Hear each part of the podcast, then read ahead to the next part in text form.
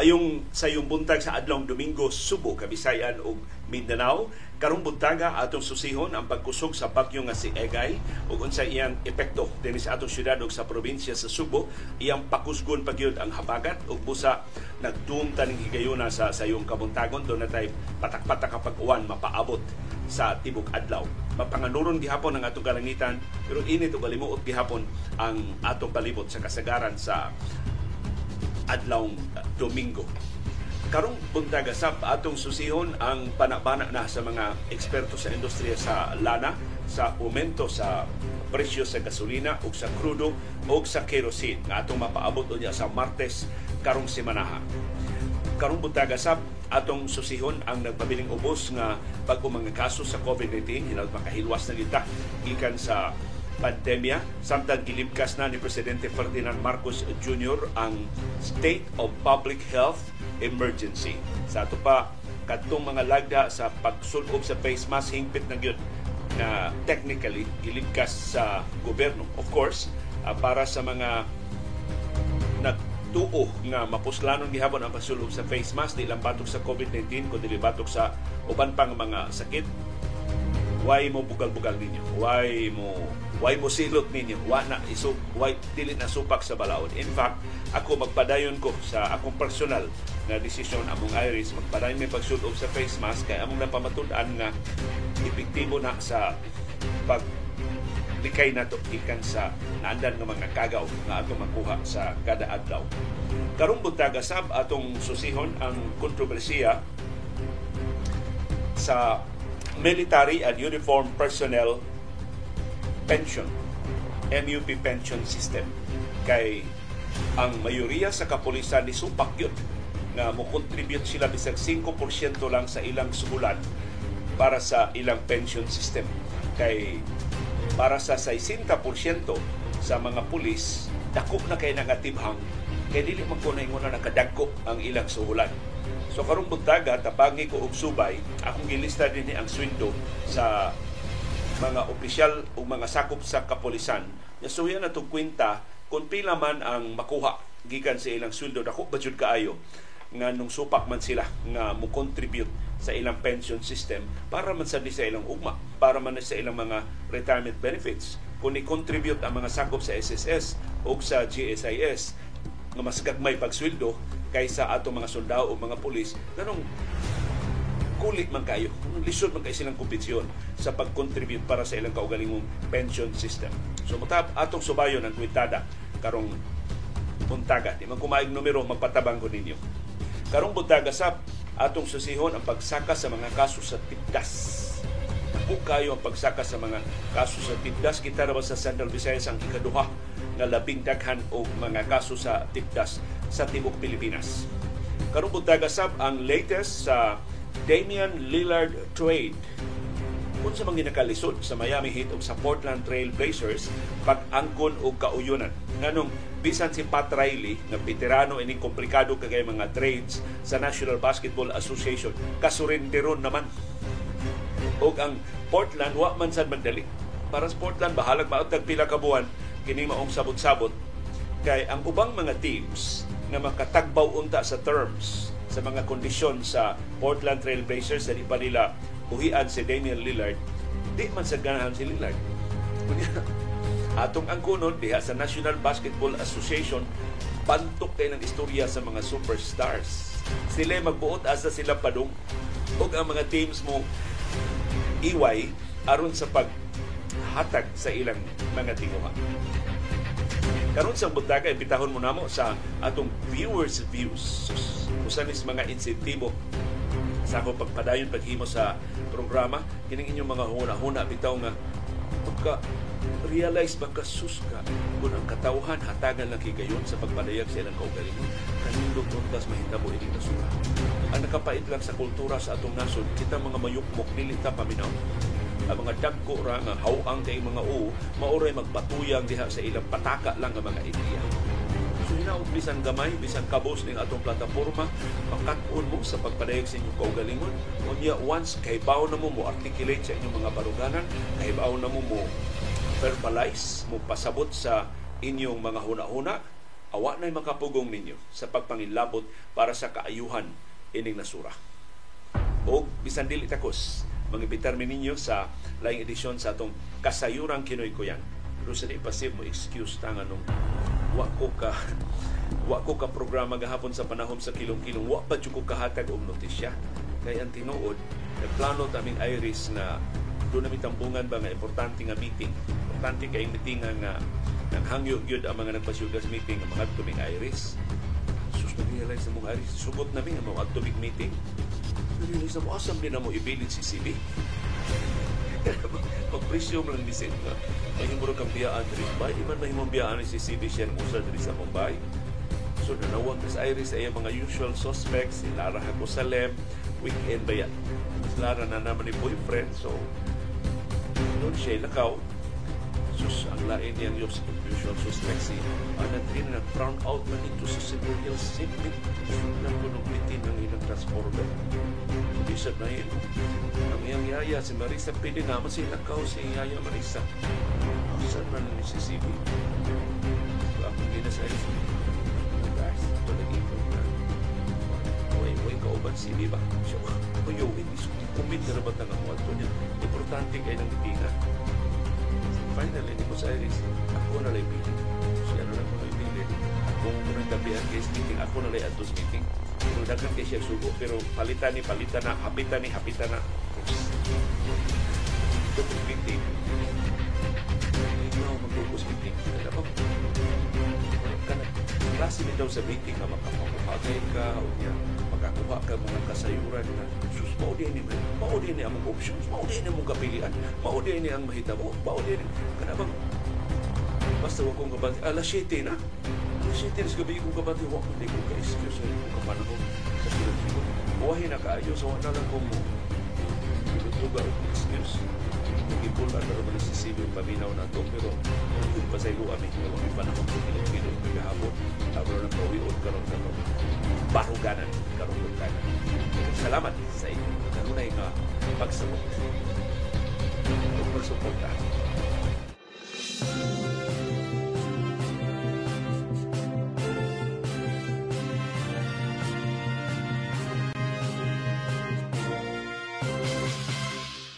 Kumusta man ang atong kahimtang sa panahon?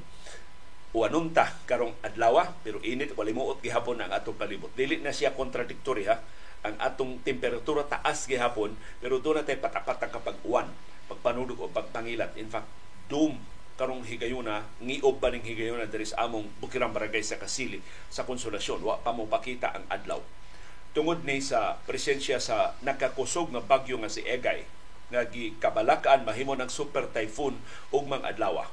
Alas 3 gani ng kadlawon ang sentro sa tropical storm na nga si Egay nahimutang 605 kilometers east northeast sa Virac, Catanduanes. Ang kinakusgan niyang hangin 85 kilometers per hour. Ang iyang pag-unos moabot ng 105 kilometers per hour. Ang mas kusog na nga habagat mo imo dominar dinhi sa ato sa Kabisayan ingon man sa tibuok Mindanao o sa western section sa Southern Luzon. So unsa itong mapaabot nga kahimtang sa panahon karong adlaw sa syudad ug sa probinsya sa Subo, sa Bohol, sa Siquijor ug sa Negros Oriental habagat. Lunlun nga hulga sa mas kusog nga habagat ang atong mabatyagan. So mas dako ang kahigayonan sa pag-uwan, dunay panagsa nga paghuros sa hangin. Mausab ni ang kahimtang sa panahon sa tibuok Western Visayas, lakip na sa siyudad sa Bacolod ug sa siyudad sa Iloilo. Ang tibuok Eastern Visayas, mahiagom sila sa trough o extension sa bagyo nga si Egay. So sila gyud makabatyag sa mas kusog nga epekto sa bagyo nga si Egay, ang Leyte, Southern Leyte, Biliran, Samar, Northern Samar o Eastern Samar. Makabatyag sab sa trough o extension hinungaw sa bagyo nga si Egay ang Surigao del Norte nga naglakip sa Surigao City. Natay mga pinangga diha sa Surigao City, bantay-bantay mo kay mahiag mas dako ang epekto sa bagyo nga si Egay ang hinungaw gyud mo inyong mapatyagan tibok adlaw karong adlaw. Ingon man ang Dinagat Islands, ang Bicol region ug ang southern portion sa Quezon So hinaot nga magmabinatayon ta sa atong kahimtang sa panahon karong adlaw. Unsa may aktual ninyo nga kahimtang sa panahon, tibok kadlawon wa miuwan pero tugnaw. Diri sa among Bukirang Barangay sa Kasili sa Konsolasyon di sa makatugnaw sa nangaging nga mga adlaw pero napagyapoy gamay nga kamig tungod sa hinay nga huros sa habagat. Unsa man ang inyong kahimtang sa panahon? Balik ibutang diya sa atong comment box aron atong masumpay o mas mapalapnan pa ang latest weather forecast sa pag-asa.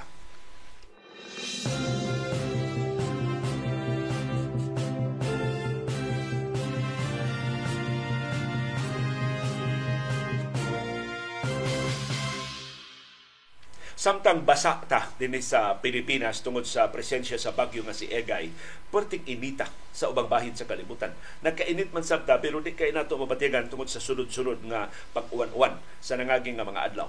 Pero mura na yung nahimong hurnuhan ang pipilakabahin sa atong kalibutan.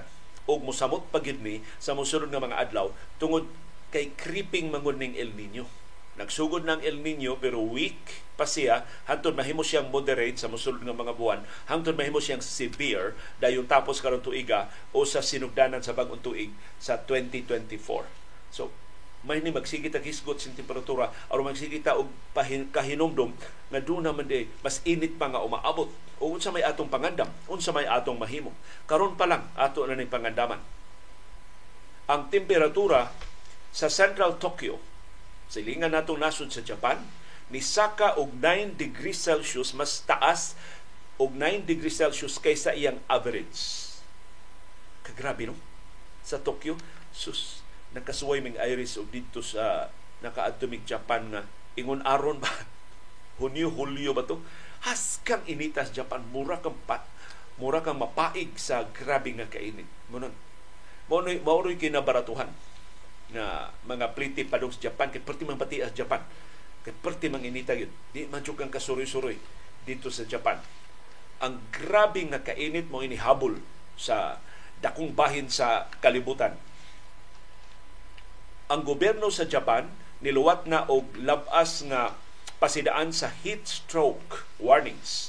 Mga og dasig sa mga Hapones sa dili lang una pagpanggawa sa ilang mga panimay sa labing init nga mga bahin sa adlaw.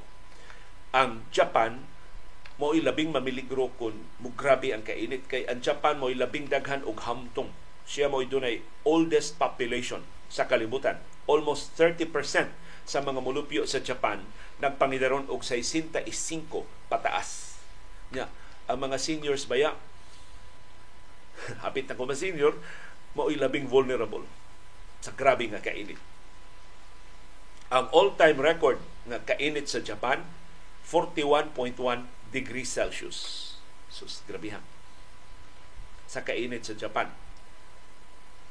Pero ang labing taas nga temperatura na rehistro sa gitawag nga Death Valley sa California nga mo'y giisip nga hottest place on earth. Ibo mo pila na temperatura sa Death Valley sa California?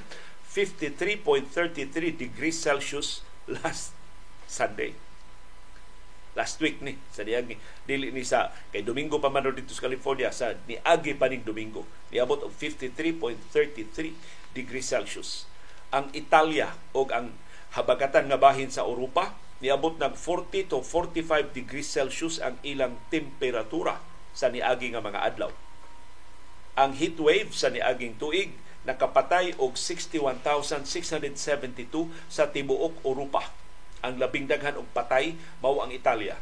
Dunay 18,000 na nangamatay sa Italia tungod sa heat wave sa niaging tuig. So, dinis ato giinitan lang ta, gialimutan lang ta, pero tan-awa unsay nahitabo sa ubang kanasuran sa kalibutan. Pwerte ng daghanang nangamatay tungod sa grabe nga kainit. So karon pa lang maghisgot na ta sa pamilya, saon man nato ning grabe nga kainit ako nakasuway na jud ko ini bisikleta bisikleta bi atong Irish unya init ba kayo mga alas 4 pa hapon bisikleta nami suswa na jud ko kabantay nagtungas akong bisikleta sa daghan man kay mga tungason nga daan sa among kasilinganan nagtungas kus daan dayon dagit ko nun akong kina pag-abot ba sa kinatumyas bakilid diha ako sa ibabaw kalit lang ko nung natumba akong bisikleta wa jud ko kalibutan Pagmata nako, gipalingkod na kong iris sa sidewalk, ang akong bisikleta na, natumba na, may gani, way sakyanan. Mao na dito. Nawadaan ko sa panimuot. Tungod sa grabe nga kainit. Pero di lang kakabantay ba? Kay kaingon nimo ang ah, ni nindot ning ehersisyo. Hindi na rin madas atong lawas? So atong bantayan magtuon na taon sa heat stroke. Magtuon, magtuon na ta panagang sa dehydration. Of course ang tambag sa pag-asa ang tambag sa Department of Health makatabang yun ang kao. Kaysa imong hubon-hubon mo direktang matandangan sa grabing kainit sa adlaw makatabang doon na kay gamay lang pandong isang cup Mas nindot yung katong kao bitong karaan, katong lapad kayo brim. Makat, makatabon og apil sa imong liog o sa imong abaga. Or payong pero hason man ang payong kay magbitbit ka ang kao ihaklap ra man sa imong o og binotilya nga tubig. So ayaw gyud pakawag binotilya nga tubig. Karon ngita na kog shorts nga masud usa ka botilya kanang gamay kay nga botilya sa tubig. Sus nakita ming Eileen manggubat napag yung mas nindot nga ideya si Aileen manggubat. Ang iya kana bitong murag murag flask or or termos na sudlanan. Termo mahimong bugnaw mahimong init. Pero ang iya kanang gagmay kayo. Kaya ako good ingon ani man kadako ang akong kani maka-preserve na siya og init. So manang akong kape sa tibok nga programa magpabilin nga init. Patusuyan kun init pa ba. Perti pang inita pero kang Eileen, murag katunga ra ini. Kato ba si ang batugang Eileen Manggubat, ang publisher sa Cebu Daily News sa una. Katunga ra ini, so iyang ikasod sa bag, sumunang diyada, so mangita ko karon sa Lazada o kanang gamay kaayo nga masud na itong bulsa kay mas mang, lahi mo na magsikag bit-bit o niya na na kay kuan ba usay na kay tubagon nga telepono niya nagbit-bit kasi mong tubig. Wala okupado na kay imong kamot mintras og imong ikasud sa bulsa.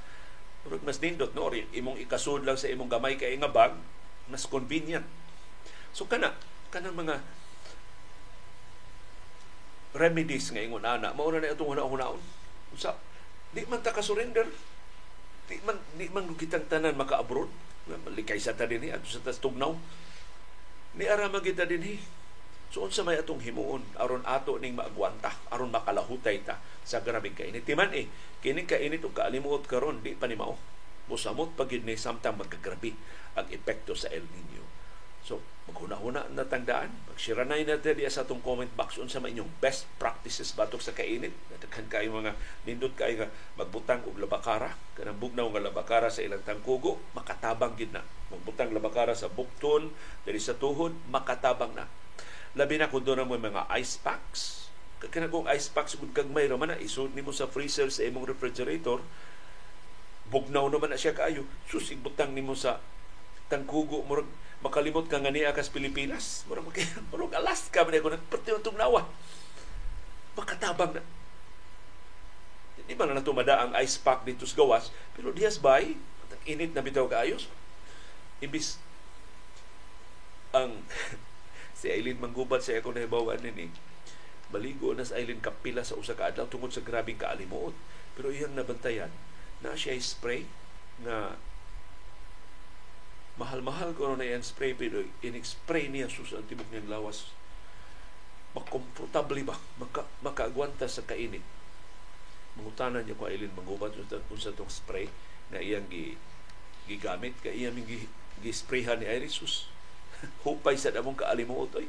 So mga mga sulbad nga ingon ana, magsawanay na ta. I'm sure, I'm sure mas daghan ang inyong mga best practices diha.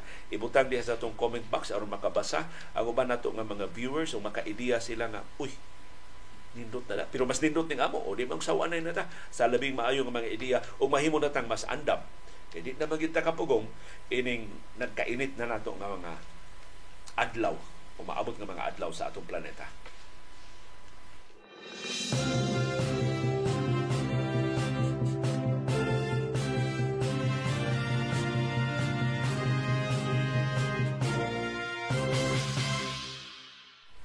Ni ani ni sugyo to og salakot sakto kayo. Og sarok diri konsolasyon.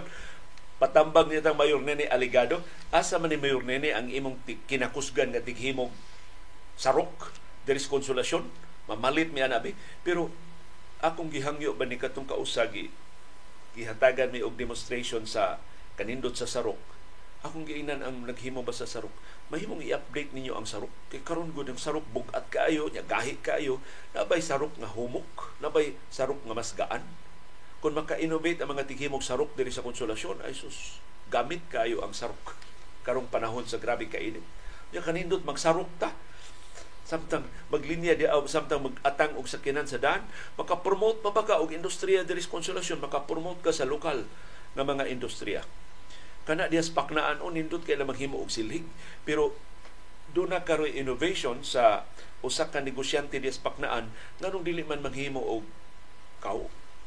So kung kamao sila mohimo og silhig kamao na sila mohimo og kao diya sa paknaan. And I'm sure dunay mga barangay nga kamao ini nganong dili man ta maghimo ana I'm sure daghan kay mamalitro mga kao. Pero mga kao kana bitong nindot ba sa tanawon nga mga kao ba nga magrepresentar ba sa atong pagkasubuanon sa atong pagka-Pilipinon? Di ka nang kao nga tag cowboy maratag kanang at naranin nyo unsa may among ideya in town? Basta doon natin ikatabon sa itong habon-hubon. Dili lang kayo magduas ng atong agtang direkta nga matandangan sa adlaw.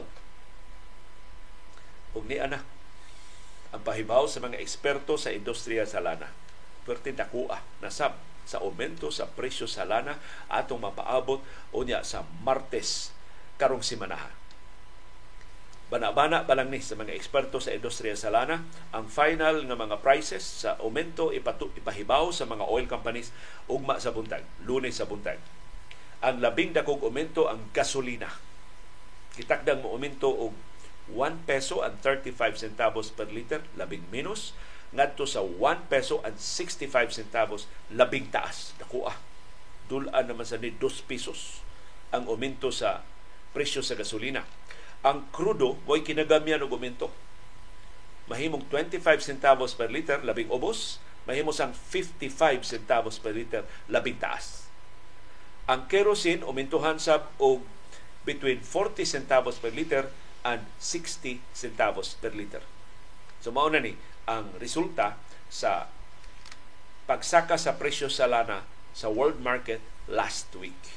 So dagham na mo ingon, liyo di lagi kayo mo takdo ng imong inadlaw nga movement sa presyo sa lana sa merkado sa kalibutan. Na finally nakasabot ko na kining presyo sa lana nga ipatuman ang aumento nga ipatuman sa mga oil companies base ni sa niaging semana.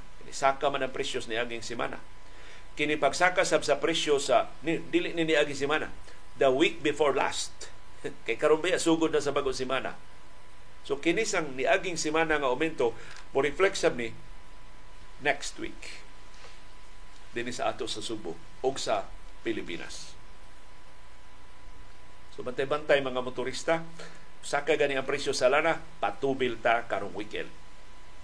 Ayaw mo kalimot patubil karong weekend. Labing dugay ugma sa gabi. Aron dili ka mo unang matamparusan. Ining dako-dako gyud nga aumento sa presyo sa gasolina dili kay dako pero saka gihapon sa presyo sa krudo o sa kerosene.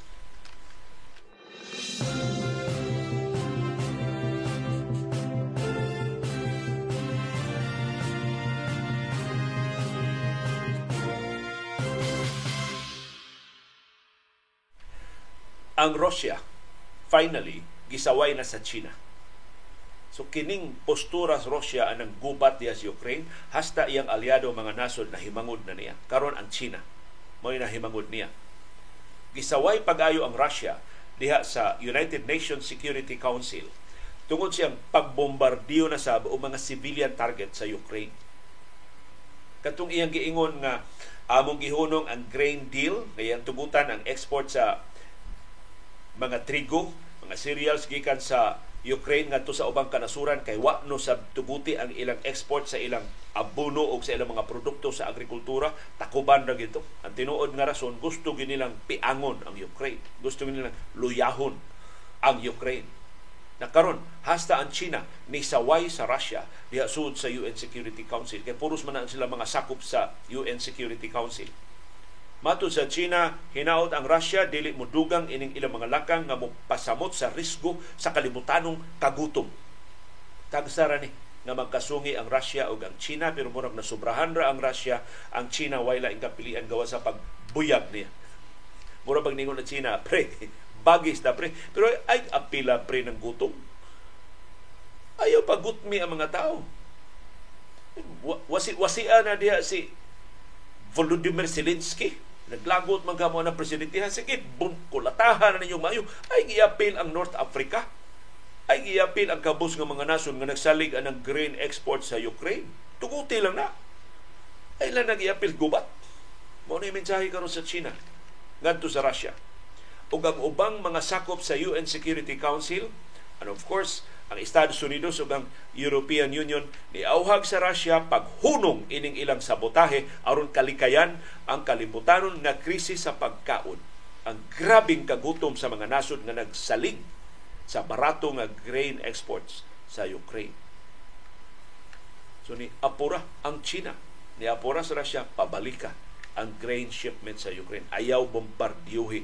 Karon gibombardiyuhan man sa mga pantalan sa Ukraine sa pahisa gid aning Russian President Vladimir Putin.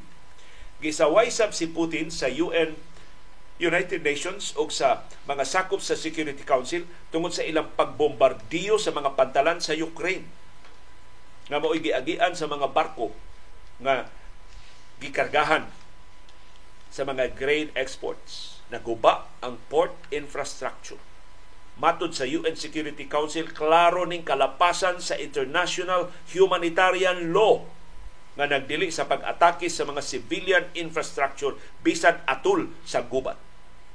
Hagbay raman gibuhat ni Putin, iyang giatake ang mga ospital, iyang gibombardiyuhan ang mga apartments, dihay facility sa kung sa tong syudara sa Ukraine na gipulpog niya pag-ayo di facility nga gimarkahan yun nga children children children. Nga mga bata ang dito so gibombardiyuhan.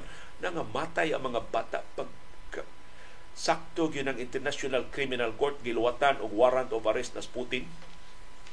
O ginot ko luwatan sa warrant of arrest ng iyang kumpare sa dinis ato aron kuyog sila silda dito sa The Hague. Kung nadakpa ni sila hinaot pa unta kinsa maning opisyal sa China isog kay nibuyag sa Russia? Ang deputy UN ambassador sa China nga si Jing Shuang. Mato ni Shuang, ang UN Secretary General nga si Antonio Guterres nisaad sa paghimo sa tanang mga paningkamot pagsiguro nga ang Ukrainian grain o ang Russian food and fertilizer padayon nga ikapada ngadto sa ubang kanasuran. Aron dili ta gutman aron dili mo saka pag-ayo ang presyo sa mga palaliton o sa mga abuno nga makapasaka pagsamot sa mga presyo sa mga produkto sa agrikultura.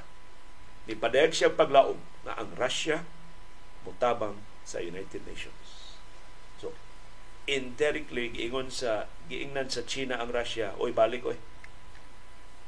Balik anang kauyon na ninyo sa United Nations, lagi broker sa Turkey na tugutan ang grain export sa Ukraine, tugutan sa ng inyong export sa inyong abuno o sa inyong pagkaon. So niingon ang China sa Russia, work together with the United Nations to resume exports from both countries at an early date in the interest of maintaining international food security and alleviating the food crisis in developing countries. So palpal si Putin. Karon ang iyang sinaligang aliado. Na sa bisan unsaong tan-aw mas gamhanan pa kay sa Russia ni padlong niya. Oy Putin mabadlong ha? Patuyang sa kada Of course, diplomatikanon kayo ang lingwahe, pero ang mensahe mao, undangan ang imong pagbombardiyos mga pantalan sa Ukraine, undangan ang imong hudlat kay imong bombardiyohan at ang barko nga muguho diya sa Black Sea, tuguti ang grain export sa Ukraine aron makagawasan ng imong abono ug uban imong produktos pagkaon aron dili maggutman ang labing kabus nga mga nason nga nagsalig anang inyo mga grain ug fertilizer exports. Ug way laing kapilian si Putin, maminaw siya sa China. Kay kundi niya paminaw ang China, mamaynuswan iyang aliado, ang kinakusga na lang niyang aliado mao ang obese o overweight nga si Kim Jong-un sa North Korea.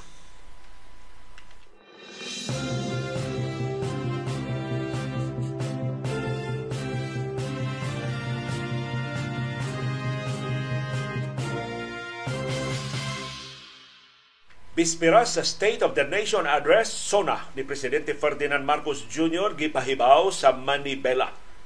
Kining transport group nga mulusad og tuto ka adlaw nga transport strike madayon ang ilang protesta sugod ugma. Dungan gyud sa pagpahigayon sa SONA. Ang transport strike pasugdahan sa Manibela nga mao ang malayang alyansa ng bus employees at laborers. mao din ni meaning sa Manibela ilang idayon ang ilang transport strike sugod ug mga adlaw Lunes atol gyud sa zona ni presidente Ferdinand Marcos Jr. Ang protesta sa Manibela nga mulungtad og tuto ka adlaw gitumong sa pagpadayeg sa ilang pagsupak sa deadline karong Disyembre 31 sa consolidation phase sa POV modernization program.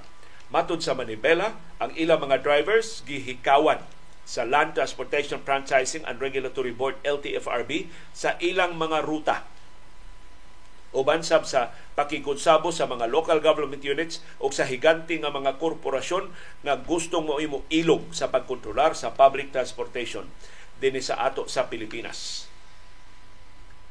Matod sa Manibela, ang gusto talaga natin ay tigil pasada. Hunungon yun nila ang public transportation sugod ugma sa Metro Manila, ilang banabana, 40,000 ang appeal sa ilang transport strike. Sa Tibok Pilipinas, ilang banabana, 200,000 ka mga POJ drivers ang mo appeal sa transport strike.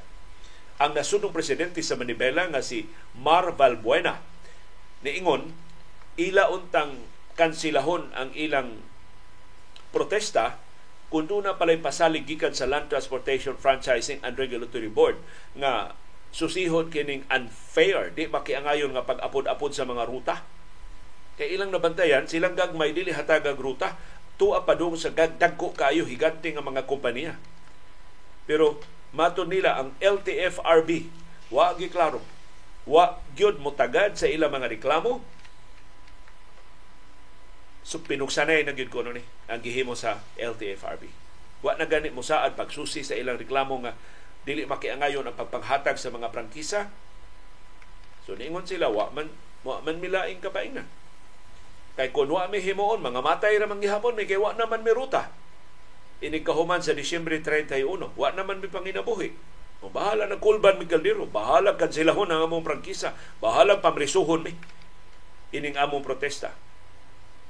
Niingon ang Manibela, sa wa pa kuno pinugsanay sa LTFRB o sa Department of Transportation kadto kunong pagkooperatiba sa mga driver ila tong gisuportahan kay kinsa koy di ganahan magkooperatiba nga maggrupo ang mga drivers mas ling, mas dako ang ilang tingog doon pa sila mga insentibo nga makuha kay daghan man kay insentibo ang cooperatives pero karon kuno ang kooperatiba gipuwersa na unya mga kooperatiba gitukod na og mga dagko nga mga negosyante Unya ang mga pagpasakop sa kooperatiba, dagko na kay bayranan. Murag kikilkila na sa ang mga drivers o ang mga operators. Naglaom sila nga pinaagi ining tuto ka adlaw nga transport strike ilang ma dapit ang pagtagad ni Presidente Ferdinand Marcos Jr. og iyang hatagan og pagtuki kining ilang reklamo nga gipaboran sa DOTR o sa LTFRB ang dagko nga mga korporasyon. Namurag nasayop sad ang Manibela sa ilang paglaom sa presidente. Nakalimot sila kinsa ganito tighunghong sa presidente kada adlaw o kada gabi ang mga bilyonaryo nga mga sakop siyang advisory group nga mo'y kanunay niyang kadungag kaon, kadungag inom, kadungag party-party diya sa Malacanang o sa ubang bahin sa Pilipinas o sa ilang mga luling hayaw sa ubang bahin sa kalibutan. Sus Martes mo biyahe na rabasap si Presidente Ferdinand Marcos Jr. dool-dool rehinon at Malaysia ang iyang state visit. Pero tungod ining transport strike nga ipahigayon gikanselar ni Presidente Ferdinand Marcos Jr. ang klase o ang trabaho sa mga ahensyas gobyerno sa tibuok Metro Manila. So atol sa zona ugma way klase o way trabaho sa gobyerno sa tibuok Metro Manila. Ang girason ang bagyo nga si Egay na parte ng layua tuara sa Catanduanes sa Perak uh, Catanduanes pero gilikayan sa na matanggong ang mga tao mauwaw si Presidente Ferdinand Marcos Jr. magsona siya unya minilyon ka mga pasahero ang matanggong sa kadalanan kay way mga sakyan pamasahero.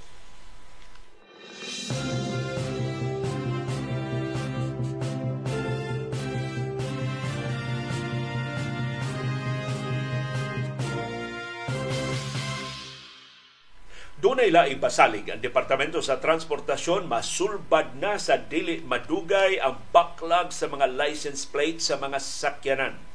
Mato ni Transportation Secretary Jaime Bautista, 60 mil ka mga license plates ang i-deliver kada semana.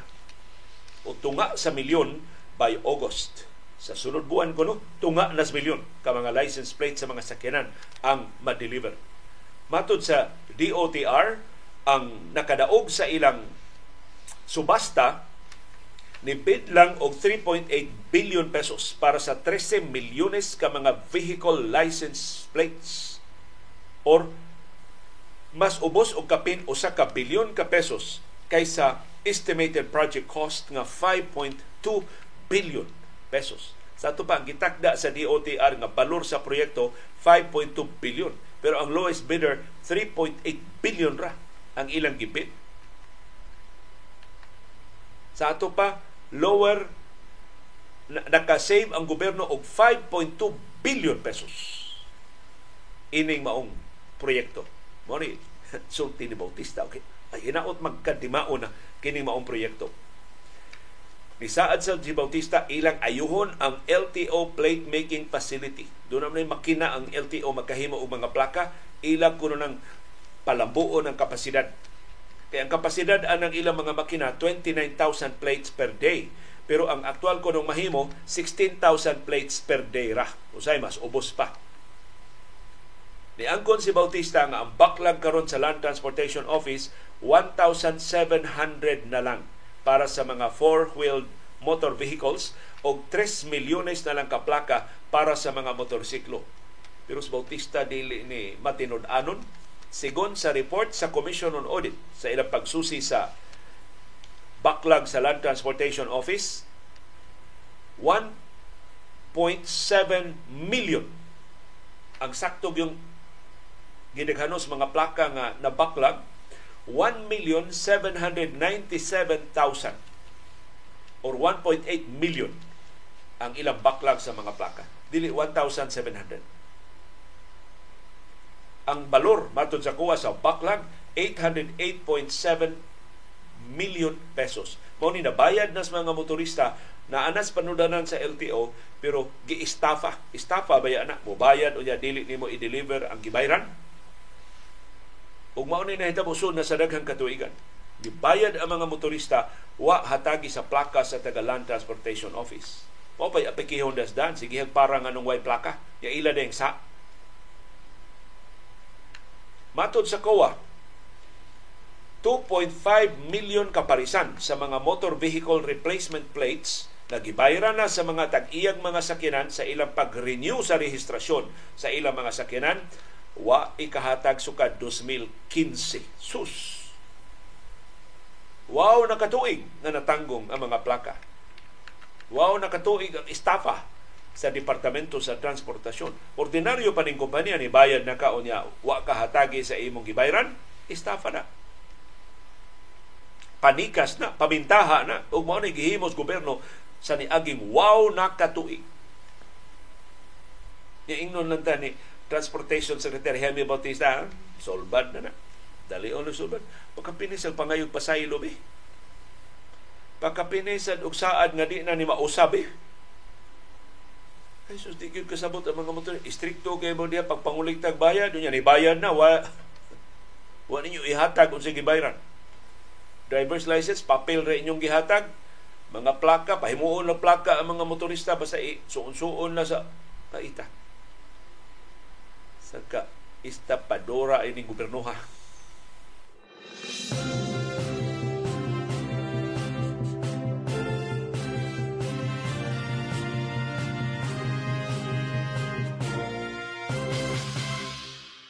Naghisgot naman ang kita og mga sakyanan. Mas nindot ali atong isumpay kining sugyot sa United Nations sa pagbisiklita. Doon initiative karon kalibutanon ni nga, nga programa sa United Nations pagdasig sa katawhan sa pagbisiklita. Nagsik naghisgo ta ganina global warming, bisiklita mo usas labing epektibo nga tubag batok sa global warming. Atong pagkasakit kana bitang sus nakita mi karong bag-o ni Sir Edwin Similia mo silingan ni Sir Edwin bakasyon dito sa sa US kapisbuan pagkita na mo siya nakuha ng tiyan liw. Kayo na magkima magkita. Tinuod si Edwin, oy, sa niaging pandemya, wa na ko'y lakaw-lakaw. May ganahan mag ikaw maglakaw-lakaw. Tiyan mo na, for more than three years, wa na ko'y lakaw-lakaw. Ang akong rason ni Iris, nga nung di na ko, mas ganahan paglakaw si Iris kay nako. Ang rason na kong Iris, di ko maglakaw, di ko maglakaw, Iris kay si CB. Kani ato ganahan kay kung maglakaw-lakaw uban ni Sibi. Ya kisi kini si Sibi kung kapuyo naglakaw mura naman ni og map na bang magpabira-bira na lang. Ya mura jug map kay daghan kay siya balibo ma. Malimpyo gong dani nagbira-bira na ko niya pero may tabo ako lang siya guguson katawan ko sa mga silingan. So mga liyom kugus-kugus kasi mong itoy. Samtang maglakaw. So di lang ko mulakaw. Kay may ko kung saan ko si mabiyaan ako sa iris si CP diri ba? Unsa unya mga panginanglas bahay. Pero tungod ko na sa akong katapulan. Na di na ako maglakaw-lakaw. So mo ni. Patindakuan na sa mutiyan kaya di na ako maglakaw-lakaw. Ang bisikleta usos mga sulbat daghan ba kay sakit ha? Kung magdako kay muntiyan daghan kay sakit kung dili ka mag-ehersisyo. Daghan kay sakit masikag lingkod-lingkod.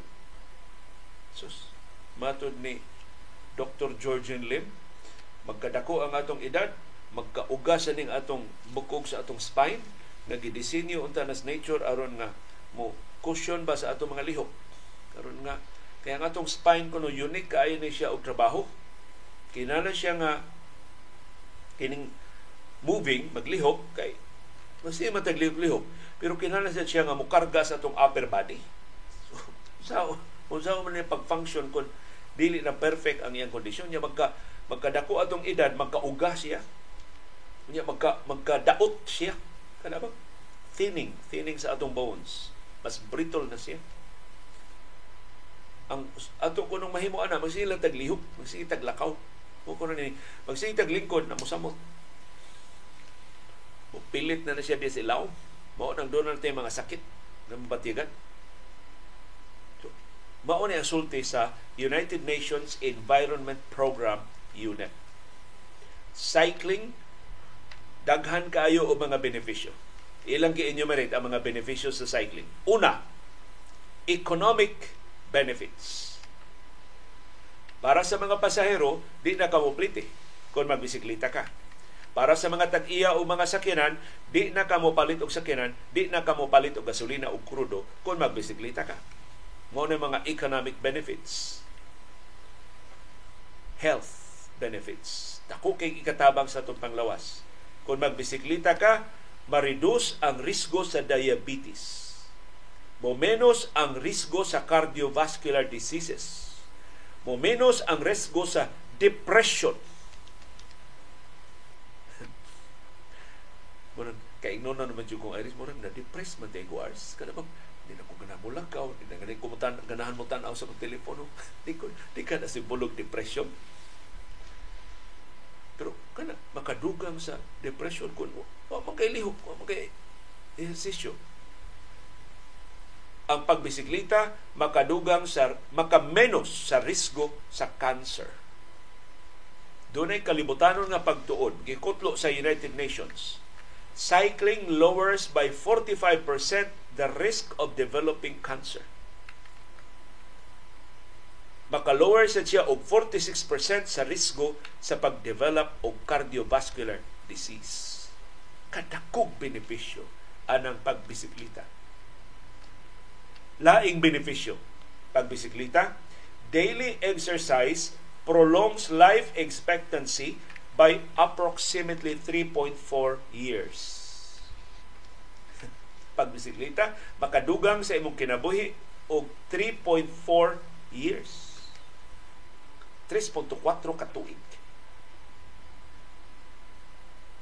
Nya ka ng risgo nga magbisikleta ka, makahingos kas mga tambutso sa imong mga sakinan diha sa palibot, that is real threat. Pero matod sa United Nations, gitun-an sa da nila, makareduce na sa life expectancy by 1 to 40 days. Kung magmask ka mo, menos pa yun. so, 40 ra kaadlaw ang ma maiban sa imong kinabuhi pero madugangan og 3.4 years. Dako kay bintaha gihapon. Ginansya gihapon ka kung magbisikleta. Environment friendly ang pagbisikleta. Ug mao ni ang relevance sa atong diskusyon sa global warming. Sige sa uno to pag menos ang global warming, tanawa unsa kadako ang benepisyo sa pagbisikleta. Kung magbisikleta ka, maminusan og hangtod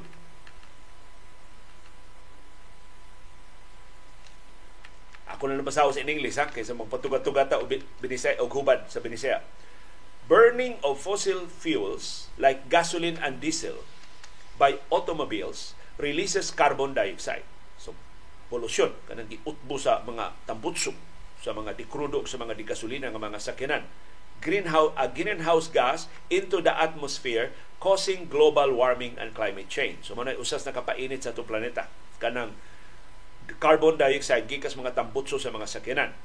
But cyclists emit much less carbon dioxide. So kung magbisikleta ka, of course, gamay ra kay wa tambutso each 7 kilometers by bicycle will serve an emission of 1 kilogram of carbon dioxide as compared to the same distance covered by car. Tiyan mo na. Maminusan og usa ka kilo ang carbon dioxide nga isabwag sa palibot kung magbisilita ka kaysa musakay ka og sakyanan sa kada pito ka kilometro na imong babiyahe dako kay benepisyo ang pagbisikleta. Ang problema na lang, ang atong mga local government units magpadisbadlis ng bicycle lane, why implementation?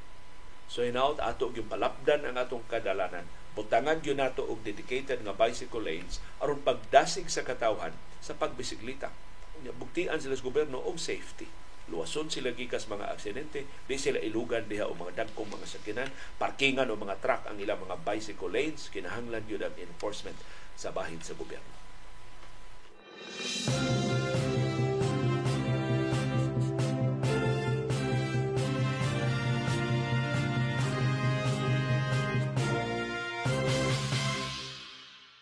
Sa natad sa pamuo ni ay dili maayong balita gikan sa Department of Migrant Workers wa pay klaro kanos mahatag sa Saudi Arabia ang sweldo sa napo kalibo ka mga overseas Filipino workers nga gitaktak sa trabaho wa mahatagi sa ilang mga suhulan o mga benepisyo kay nabangkaruta ang ilang mga kompanya sa Saudi Arabia.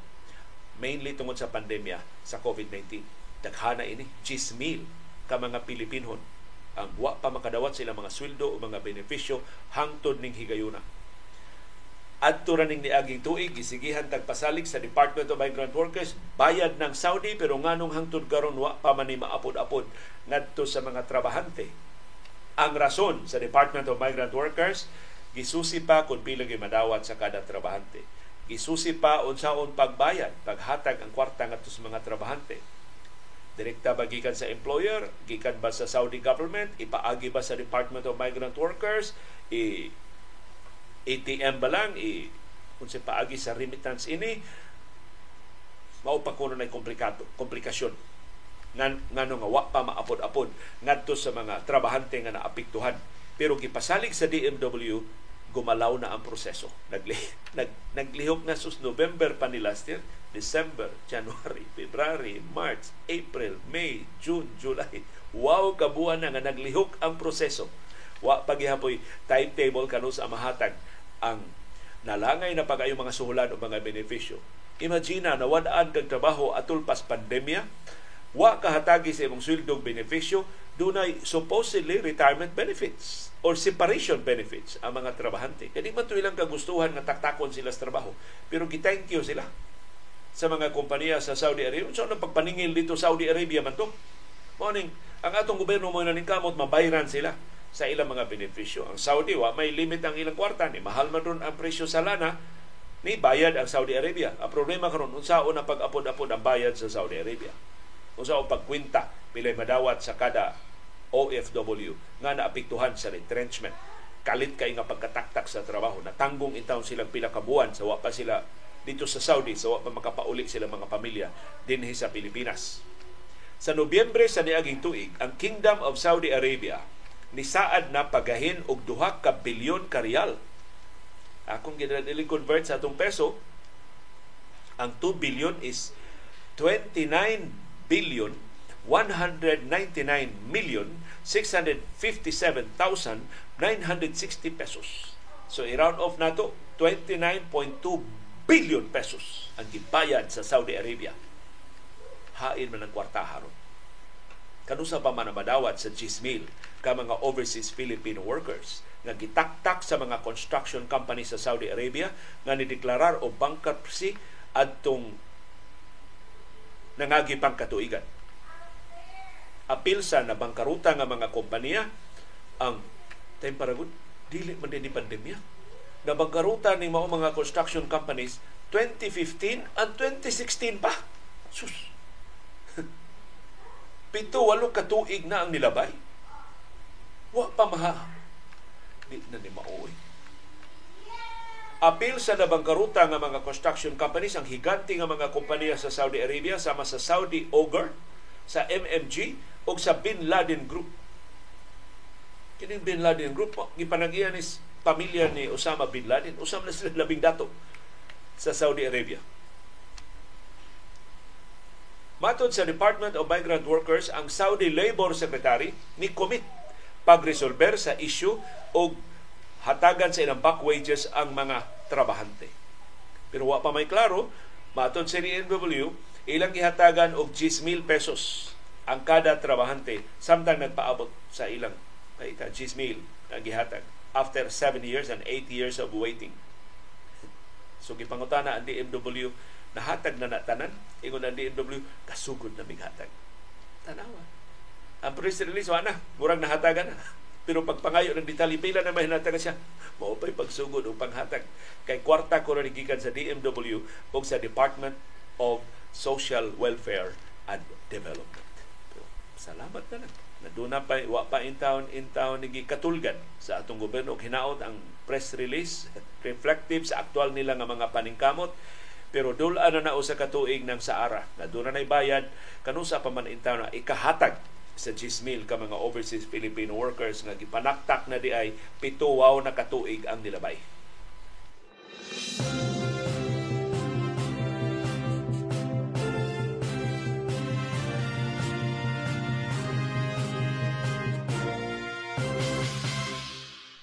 Nagpabiling ubos ang atong bag-o mga kaso sa COVID-19 sa Tibok Pilipinas. Gireport sa Central Office sa Department of Health. Doon natay 290 ka bag-o mga kaso sa COVID-19 gahapong adlaw. Nihiyos ngadto sa 5,199 ang atong active cases. Sa ato pa 5,199 na lang ka mga pasyente ang nahibilin sa itong mga ospital o isolation facilities sa tanang rehiyon, tanang probinsya, tanang syudad, tanang lungsod sa tibuok Pilipinas. Mao ni lowest number of active cases since April 29, 2023. Kano sa doon natay 5,070 ka mga pasyente sa COVID-19. Ni menos up ang atong nationwide positivity rate ngadto sa 4.9%. Sa niaging duha ka adlaw 5 4.0% karon ni us-us ug usa ka guhit 4.9% ang atong nationwide positivity rate. So nagkaluyan, nagkahinay gyud ang tinagdanay sa COVID-19. Ang top notcher sa bag-o mga kaso gahapon mao ang Metro Manila do na sila 45 ka bag-o nga mga kaso. Ang projection sa Octa Research Group o pariha atong bag-o mga kaso karong adlaw between 200 and 300. Karong July 23, 2023 mao na 204th day of the year. Ika-204 karon nga adlaw sa 2023. Kumusta atong bago mga kaso din sa Subo ug Central Visayas? Nagpabiling single digit o patra atong bago mga kaso sa tibok Central Visayas. Ang kinadaghanang kaso ang Bohol, dunay duha. Ang Cebu Province, dunay usa. Ang Lapu-Lapu City, dunay usa ang Negros Oriental, why bagong kaso sa COVID-19. Cebu City, why bagong kaso sa COVID-19. Sikihor, why bagong kaso. Mandawi City, why bagong kaso sa COVID-19. Atong active cases sa Tibok Central Visayas nagkagamay na sab 156 na lang ka mga pasyente ang nahibilin sa itong mga ospital ug isolation facilities sa Subo, sa Bohol, sa Negros Oriental ug sa Sikihor. Ang kinadaghanang active cases mao ang Bohol, dunay 51, ikaduha ang Cebu Province, dunay 39, ikatuto ang Negros Oriental, dunay 35. Ikaupat ang Cebu City, dunay 12. Ika lima ang Sikihor, dunay siyam. Ikaunom ang Lapu-Lapu City, nga dunay pito. Ang kinagamya na lang og active cases, ang Mandawi City, tuto na lang ka mga pasyente sa Mandawi City ang naa sila mga ospital o isolation facility. So palihog hapit na gyud ta makahilwas gikan sa COVID-19 kunang matngon tang tanan dili na gini mosulmong pagbalik So di lang una ta mo kumpiyansa. Di ta mo tangtang sa itong face mask sa crowded areas. Di ta mo appeal sa kinahanglan ng mga tapok-tapok o tabang taog badlong sa way kapuslanan nga mga kiat-kiat.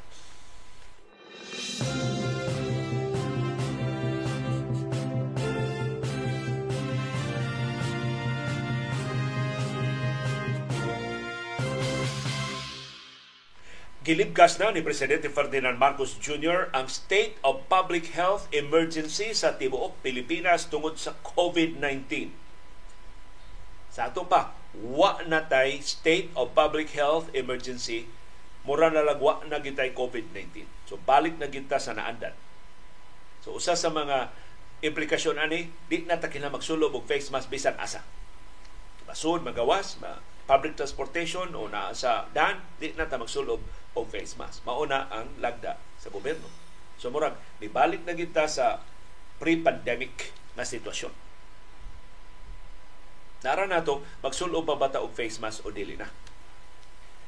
Gahapon sa akong kitambungan nga meeting, ako rin nagsulob og face mask. so, ano?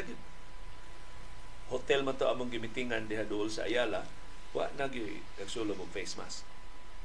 Sa tanang mga drivers dito nga ako nakitaan, kami na lang nilo ang nasulog og face mask. So, gamay na lang yun kayo nasulog og face mask. Pero, ang ako lang hangyo, kamo diha nga dunay sipon, dunay ubo, pagsulob lang mong face mask para di mo makatakod.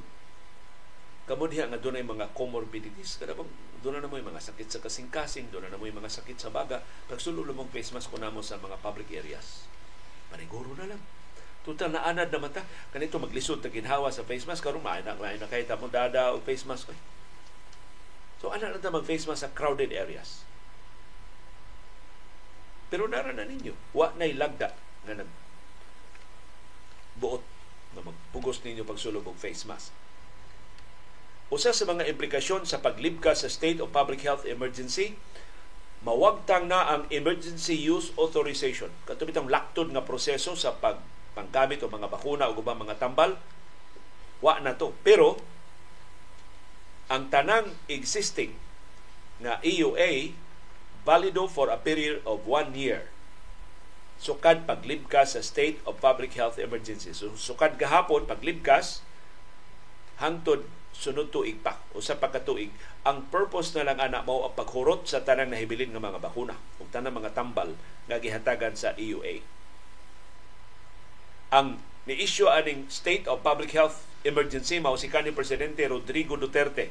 Iyang gideklarar ang State of Public Health Emergency sa tibok nasod tungod sa COVID-19 adtong Marso 2020. Ug naa sa iyang deklarasyon na mahimo ning libkason sa presidente. Ang presidente rin makalibkas ini. So karon human sa hopefully makuting nga pagtuon wa, wa na sab ni mga implikasyon nga wa matan-awi gilibkas na ang state of public health emergency.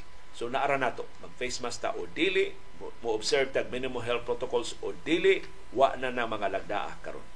Mo na nang nangaligkas tanan tungod sa pag tapos na sa state of public health emergency. But of course, doon natin katungod, pagpadayon pag face mask, doon natin kagawasan sa pagpadayon pagpanalipod sa atong kaugalingon sa mga crowded areas, labi na kung doon natin comorbidities o labi na kung doon na tayo sakit na posible makatakot sa atong mga tao sa palibot.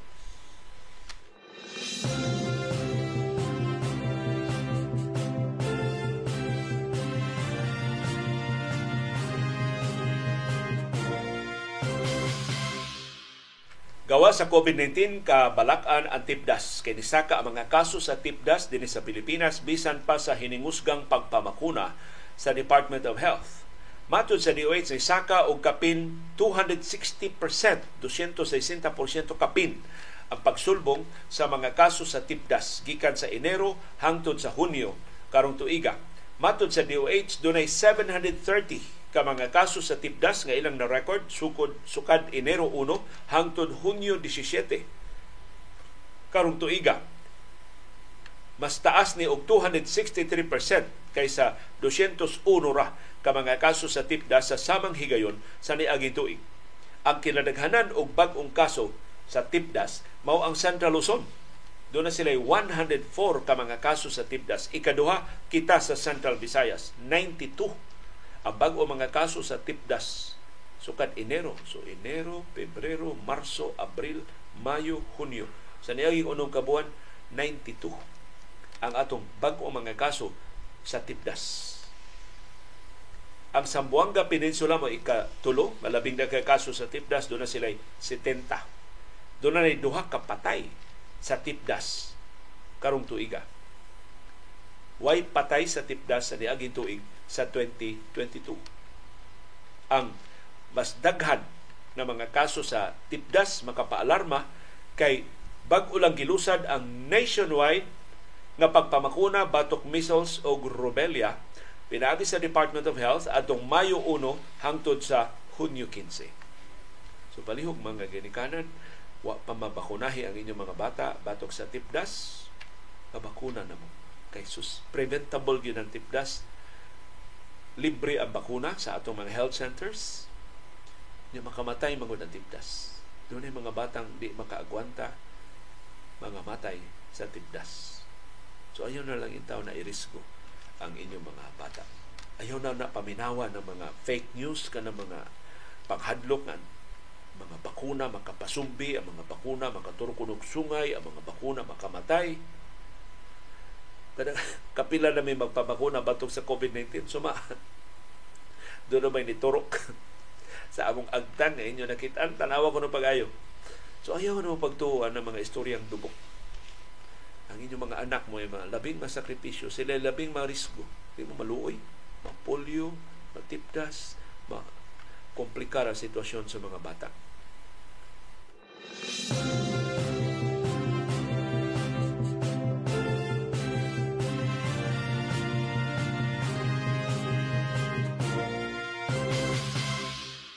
Wa pa mahuman ang Commission on Audit doon na sila bag-ong finding mahitungod sa problema sa Cebu City Government. Gi-flag na sab, gibadlong na sab sa Commission on Audit kadtong pag-release sa Cebu City Government og 50 million pesos na financial assistance sa probinsya sa Abra na naigo og linog atong 2022. Pero sakto ka baruganan sa COA, of course kinahanglan ta motabang sa atong mga silingan pero ningon ang COA, ang sayop adto dili mao ang tinubdan sa kwartang gigamit. Ang kwartang gigamit sa Cebu City, Quick Reaction Fund. Pundo para sa labing dinalian ng mga panginahanglan sa Cebu City kung si Bako dunay mga katalagman. Ang Quick Reaction Fund, imo na lang gamiton atul sa katalagman.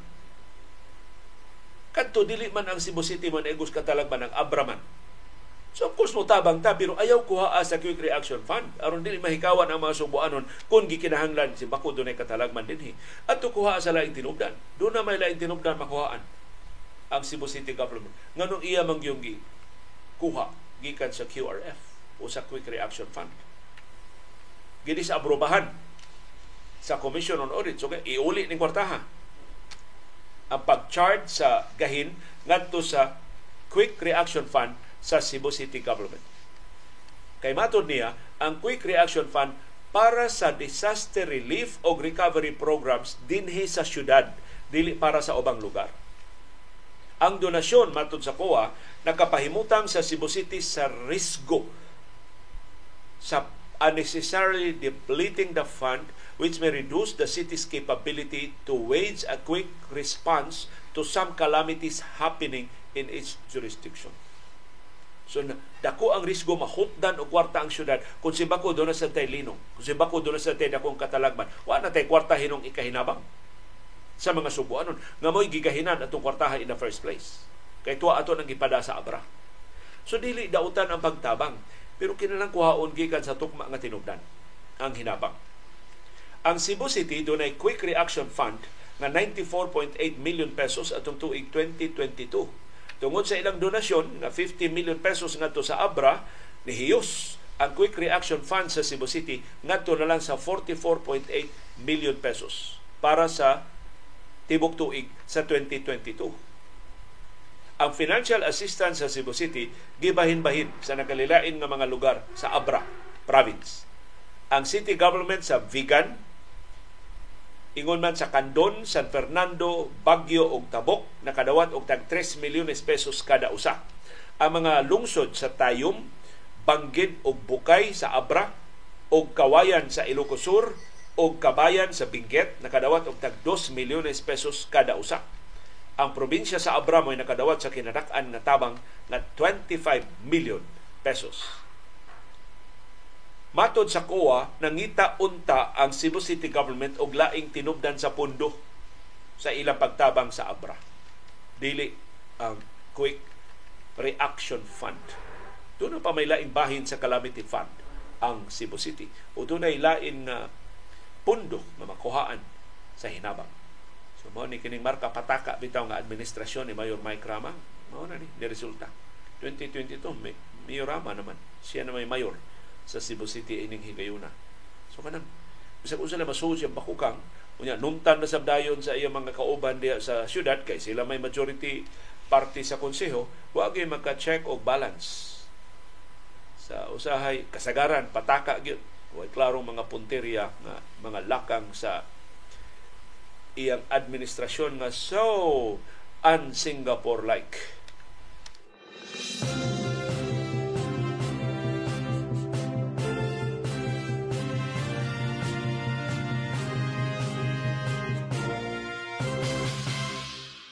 Karon maghisgot na ta mga numero sa so makinahanglan ako sa inyong tabang kay bugo-bugo jugog numero. Maton PNP Chief Benjamin Acorda Jr. 60% sa mga pulis nga iyang na survey supa nga muhatag sila og 5% nga contribution sa ilang suhelan para sa ilang pension system sa military and uniform personnel. Pila ka mga pulis karon sa tibok Pilipinas? 136,800. Sa ito pa, mayoriya nila. No, 136,800 ang supak out of 228,000 ka mga pulis. Mas tinaghana. Mayoriya sa mga pulis ang supak. So 40% o yun na mo contribute sa ilang pension system. Para ini mga pulis, dako kay na nga tibhang sa ilang kita. Dili dagko ang ilang mga suhulan. Labi na gyud ang mga patrolman ang gagmay kaayo nga mga pulis. Bisag wa kuno sila mga loans, pero unsa may ilang i-take home pay.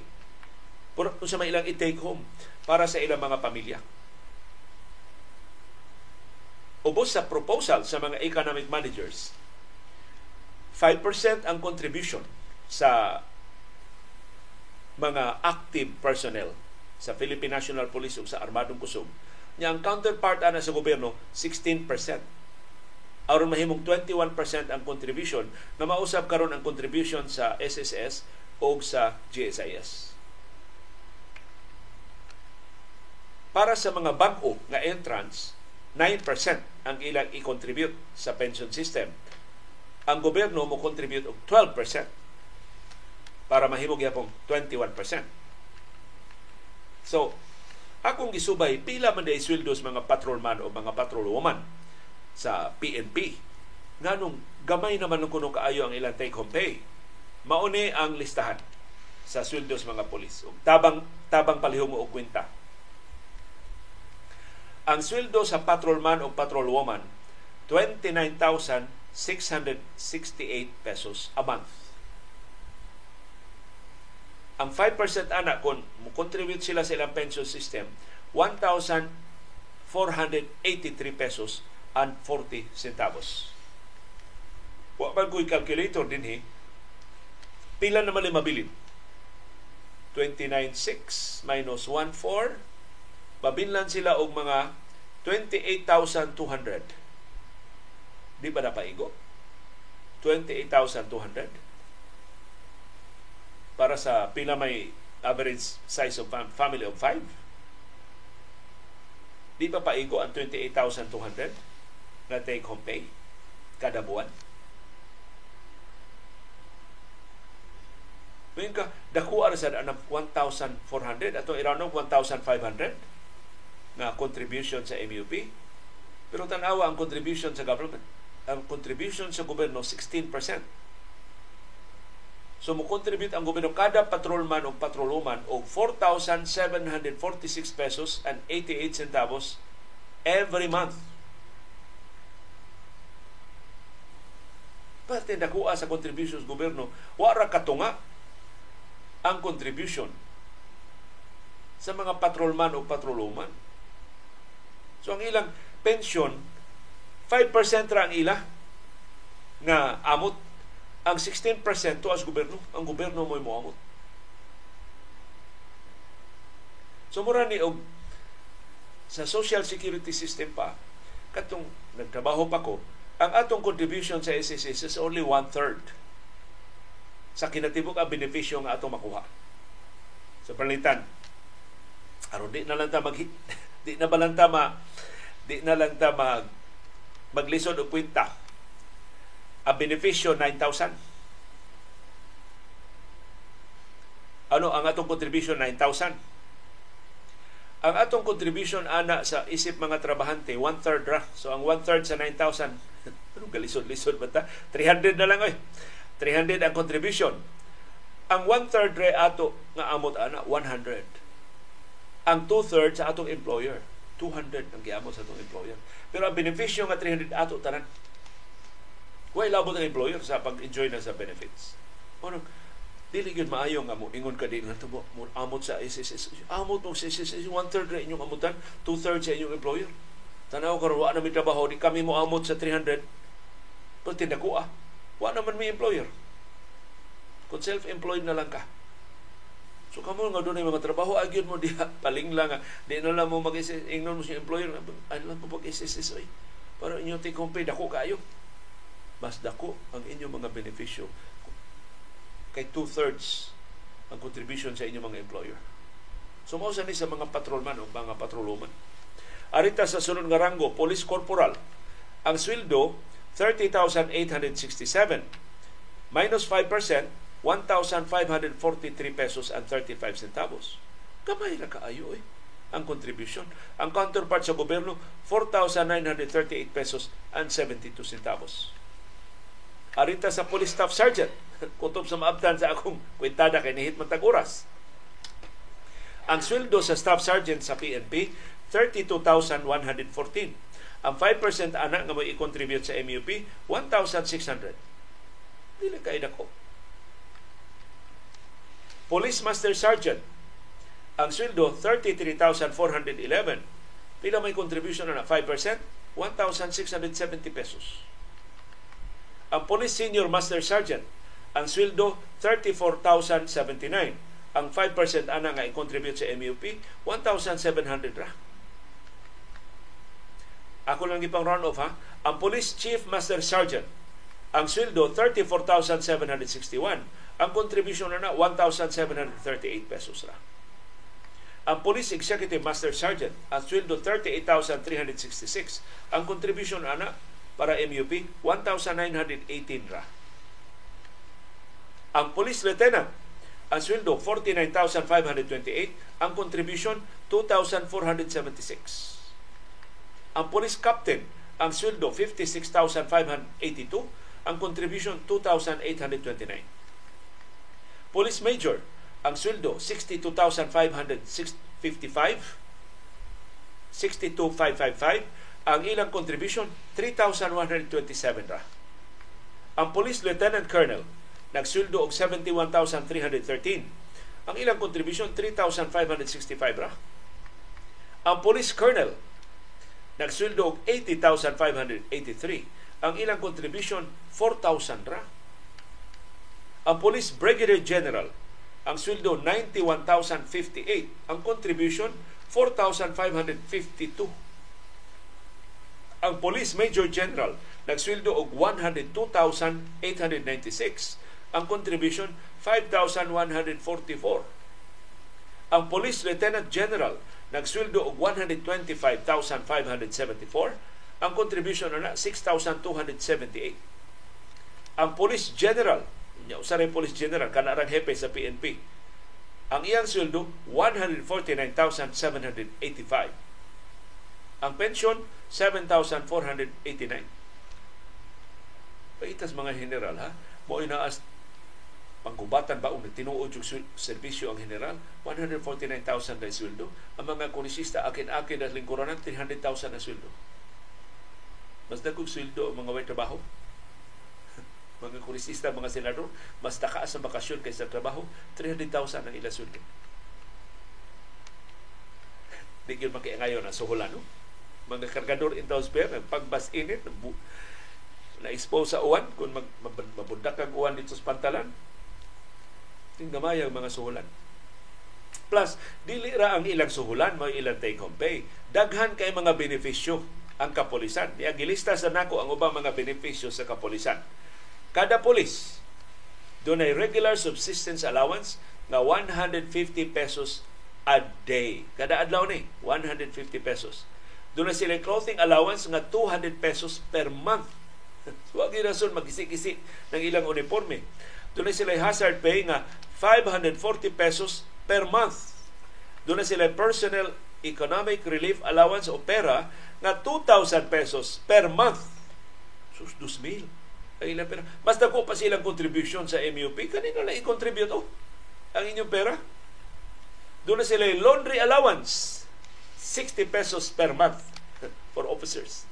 mga official na laundry allowance. So, mga enlisted personnel, kuso-kuso mo diha doon na pagit sila longevity pay.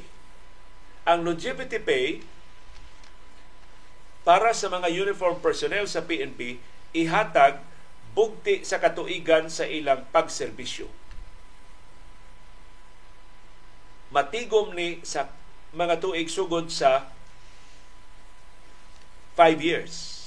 10% sa ilang sweldo ang ilang longevity pay after 5 years in service patungan na og laing 10% sa 10 years nila nga serbisyo.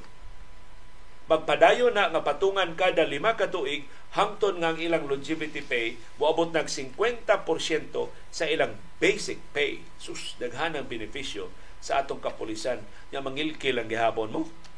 Ya di gani mo moamot bisag usa ka dako sa inyong pension system sa military o sa police o sa ubang mga uniform personnel mura og makagaba sa nambaruganana.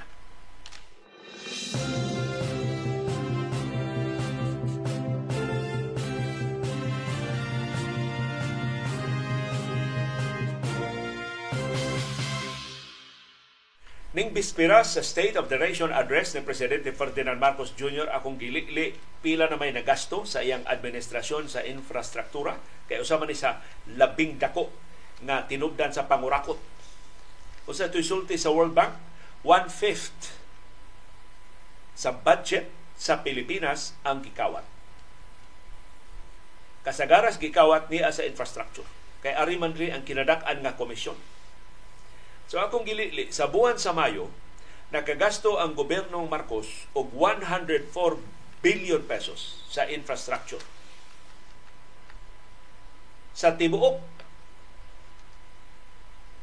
gastuhan from January to May this year, nakagasto na ang Marcos administration og 103.8 billion pesos sa infrastruktura wa man ta kakita og radikal nga mga programa pagbadlong sa pangurakot so kadtong bana-bana sa World Bank nga one-fifth sa budget para sa mga infrastructure gibulsa sa mga politiko, sa mga kontraktor o sa mga opisyal sa gobyerno atong i-apply.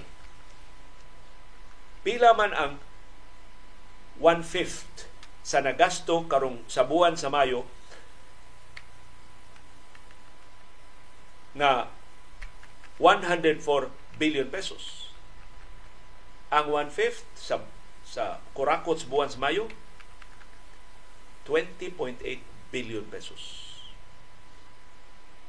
Grabe no? So sa buwan nas Mayo, 20.8 bilyones pesos ang gibulsa sa mga politiko, gibahin sa mga kontraktor, gibahin sa mga opisyal gobyerno nga moperma ang mga kontrata aron makalusot ang mga infrastructure projects. So, mao ni gibahin-bahin sa mga kongresista, mga senador, mga mayor, mga gobernador. And of course, mga kontraktor na ilang kakonsabo. 20.8 billion pesos sa buwan na Mayo. Gikan sa Enero hangtod sa Mayo, ang nagastos gobyerno 327.5 billion pesos na. Pilay one-fifth ana, 65.5 billion pesos. Sa ito pasugod Enero 1, hangtod ni atong Mayo, 65.5 bilyones pesos na ang nakawat sa atong mga politiko. Grabihan. Ang nabilin ana mao na nahibilin sa proyekto. Mao na lay tuwa sa proyekto. Munang ampaw ang atong mga proyekto. Munang dali kay mapulbos bisan simentado ang atong kadalanan sudla sa pila ka tuig. Kana unta mga simentado nga bulungtad na og labing minus 15 years, 20 years. Kung maayo ba pulido nga pagkasimento. Karon din nang abtag 6 years, mga pulpog na, mga pulbos na. Mao ni. So, giya sa World Bank, mga atong gamiton, pilay gastos gobyerno sa mga infrastructure projects, one-fifth ana mo'y gikawat. Pero sa banabana ni Mayor Benjamin Magalong, sa infrastructure projects, dili lang one-fifth. 50 to 55% ang nawa. Katunga kundi man hangtod 55%, labaw pas katunga ang mawa sa mga proyekto. Okay, tanang ang ang patong man tanang ang ang komisyon man. Yun sa tunya pagkwenta, ang kongresista o ang mayor no ang kongresista mokuha og 20-25%. Ang mayor mausad. Mausad na ang average na komisyon 20 to 25%. Depende kasi makapalusot ang proyekto ha. Ang kongresista ba oram sa kontraktor. Naman sa siya iyang kaugaling mong construction company. Lain-lain lang nga, lain-lain lang dami. So ang kontraktor, mukita sa siya sa supplier, kay siya may nakontrolar sa sand and gravel, siya may nakontrolar, nakontrolar sa mga construction materials, kay doon naman siya, siya hardware, patong sa siya dito. Overpriced ang iyang supplies. So muna, ang kwentadan magalong 50 to 55% sa project cost ang gikawan. Mas dako pa kaysa bana-bana sa World Bank na one-fifth. Sa, pero ang sa World Bank ang kinatibuk atong budget. So kawat na to sa di mo na projects ang kawat sa customs, di mo na project ang kawat sa BIR. Kining infrastructure ang kawat ininia sa implementation. Na as bidding.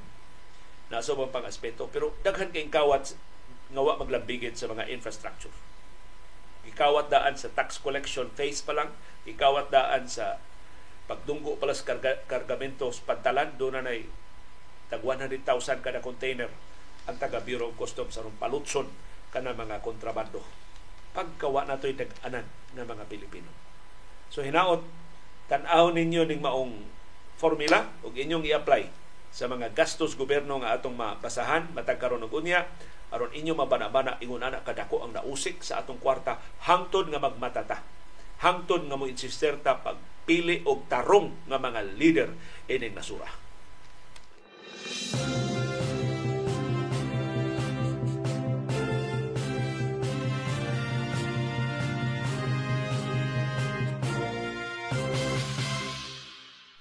Unsay epekto sa pag-isnab ni Presidente Ferdinand Marcos Jr. sa International Criminal Court?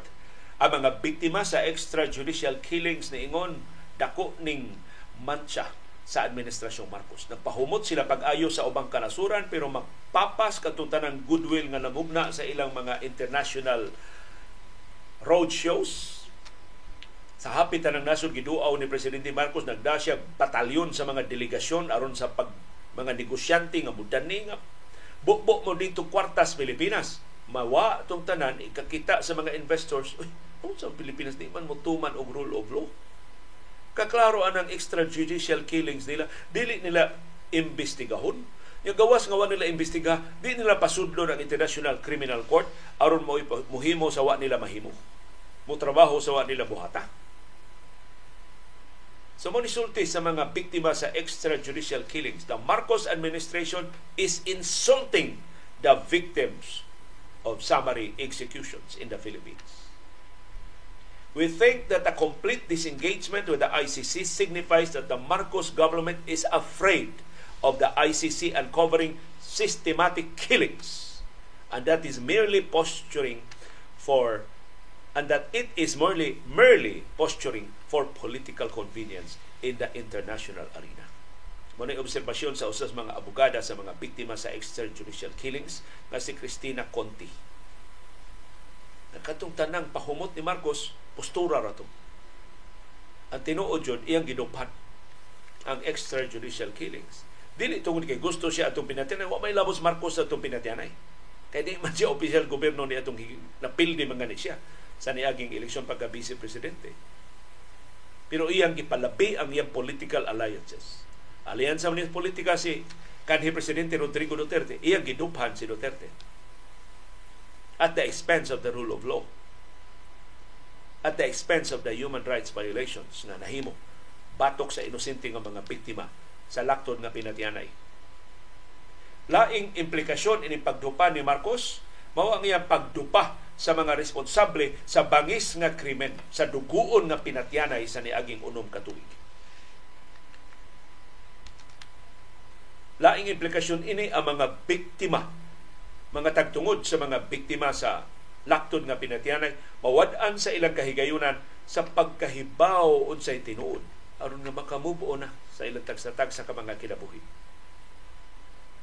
laing implikasyon sa pag-isnab ni Marcos sa ICC nga ang Pilipinas dili day andam sa pagtuman sa inter, sa iyang international obligations.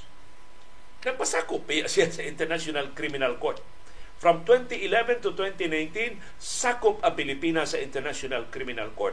Ug ubos sa lagda, ang tanang mga krimen nga nahitabo anang katuigan nga sakop sa, sa sakop ta sa International Criminal Court, dunay jurisdiction ang ICC. Ug labaw pa gyud ana dunay obligasyon ang Pilipinas pagtabang sa ICC pag-imbestigar anang mga kasuha. Mo na gimbutan sa Korte Suprema sa ilang desisyon. Sa dihang gi question ang legalidad sa pag-withdraw ni kanhi presidente Rodrigo Duterte gikan sa International Criminal Court.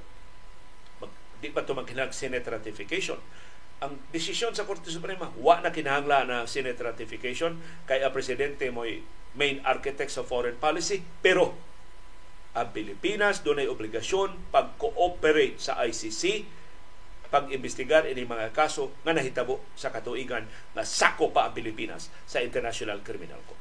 Klaro kayo ang desisyon sa Korte Suprema. So, sakto ni.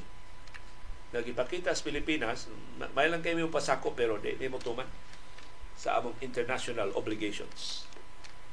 O laing implikasyon, kining atong pag-isnab sa ICC would not inspire investor confidence and international support in the Philippines in the long run. Mga negosyante magpanagana. Oh, gipatay itong 30 mil, unya mura lagwa. Mo negosyo mi diha, unya patyon mi mura na sa migwa. Kung di nila tumanon ang balaod pagpanalipod sa mga inosente nga gipamatay, ipatuman ka nilang balaod pagpanalipod sa among mga negosyo. Sus, kung magpanilap ng mga kronis ni Marcos sa mga negosyo, ilugo nila, kung sa may among daganan. Lungi-lungion naman ni balaod anang nasura.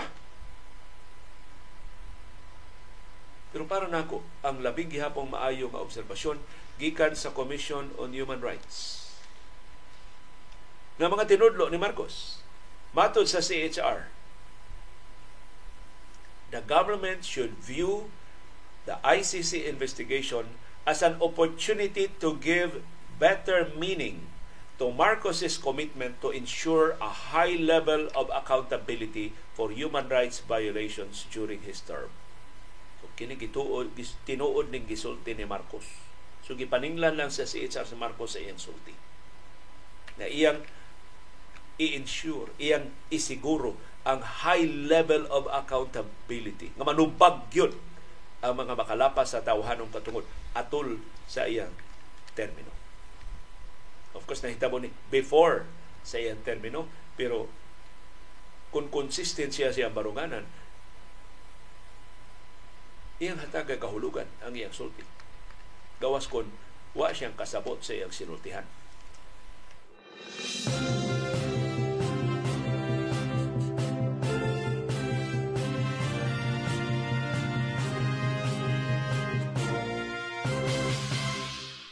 Sa National Basketball Association unsay latest? Nganong mura man gihapon og way klaro ang sabot-sabot sa Miami Heat ug sa Portland Trail Blazers sa pag-trade ni Damian Lillard. Aron mausab nang iyang address gikan sa Portland padung na sa Miami. Sa Florida matod sa ekspertos NBA nga si Chris Haynes. Mao ni ang nahitabo. Ang Miami Heat way assets? Nga ikatanyag ngadto sa Portland Trail Blazers bugti ni Damian Lillard.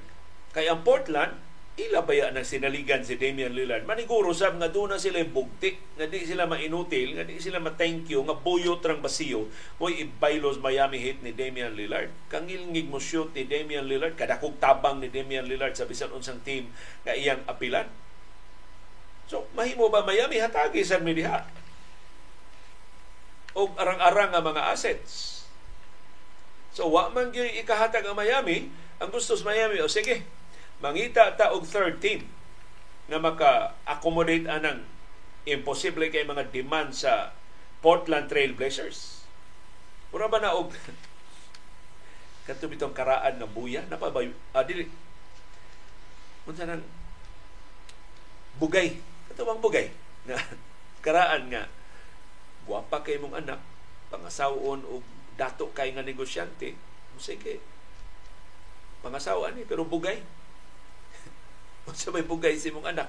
Usa ka Mercedes-Benz, usa ka truck di karga, usa ka bodega nga puno sa puno sa bugas sumay, barko, submarino, ah, imposible na kay na. Ma-old maid na lang na mo bata, di ginamahalin. Mo na gihimo sa Portland Trail Blazers gipangayuan ang Miami o imposible kay nga hibaw sila dili ikahatag sa Miami. So ningo sa patrail oh, amo nang ihatag at tanan ninyo gipangayo tulo na lang mabili na mo magdudua si Jimmy Butler, si Bam Adebayo o si Damian Lillard. Ang uban nilang ang among ikalibot nila why ayo? Unsa na pagdaog? Unsa mo pag-abante sa sunod nga NBA Finals? So maraming naghikog Mo nang dili sa ganahan mo surrender ang Miami Heat sa iyang assets nga gipangayo sa Portland Trail Blazers. So nagkila silang third team. Aron ang third team, andi ikahatag sa Miami at tukuhaon sa Portland sa ikatulong nga team. So nang gisound off nila ang ubang mga teams. So far, the communication is just not there. Why interesado nga third team nga mo accommodate sa problema sa Miami Heat o sa Portland Trail Blazers. That's making this situation rather frustrating on that side for Miami. Manahas na Pat Riley, parang gipul ana. Ah, binuang man. Yes, ganahan min Damian Lillard, pero dili sad nga among sunugon among team. Na may nahitabo actually kadtong sa Phoenix Suns.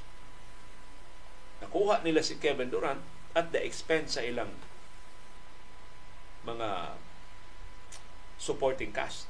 Amo to. Ang nagtikaw-tikaw sa playoffs si Kevin Durant na lang o si Chris Paul o si Devin Booker. Na-injured pa si Chris Paul, si Kevin Durant na lang o si Booker. Apa tinapildiha sa Denver Nuggets. So, unsa may senaryo?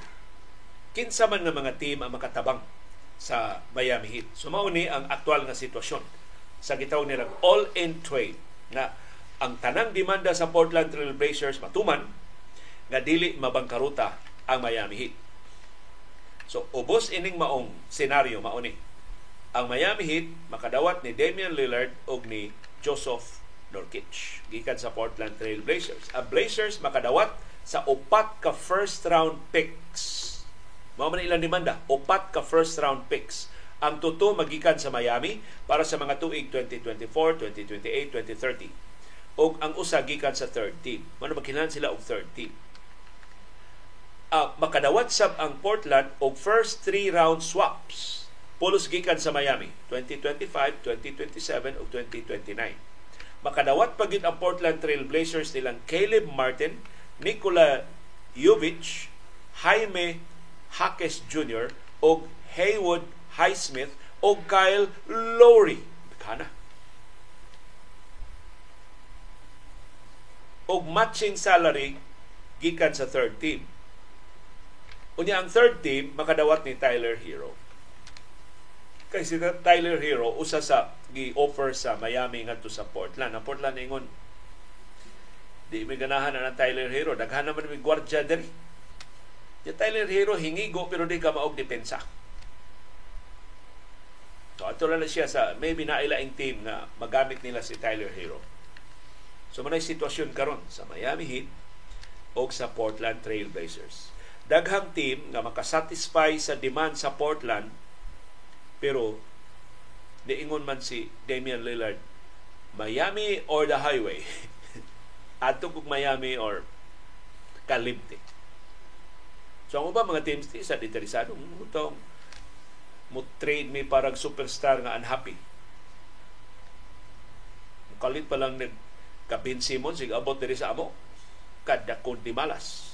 So mo na nagpabilin karong babag nganong si Damian Lillard ni ungot sa Portland Trail Blazers bisag atat na atat na kay maligo dito sa beach sa Florida.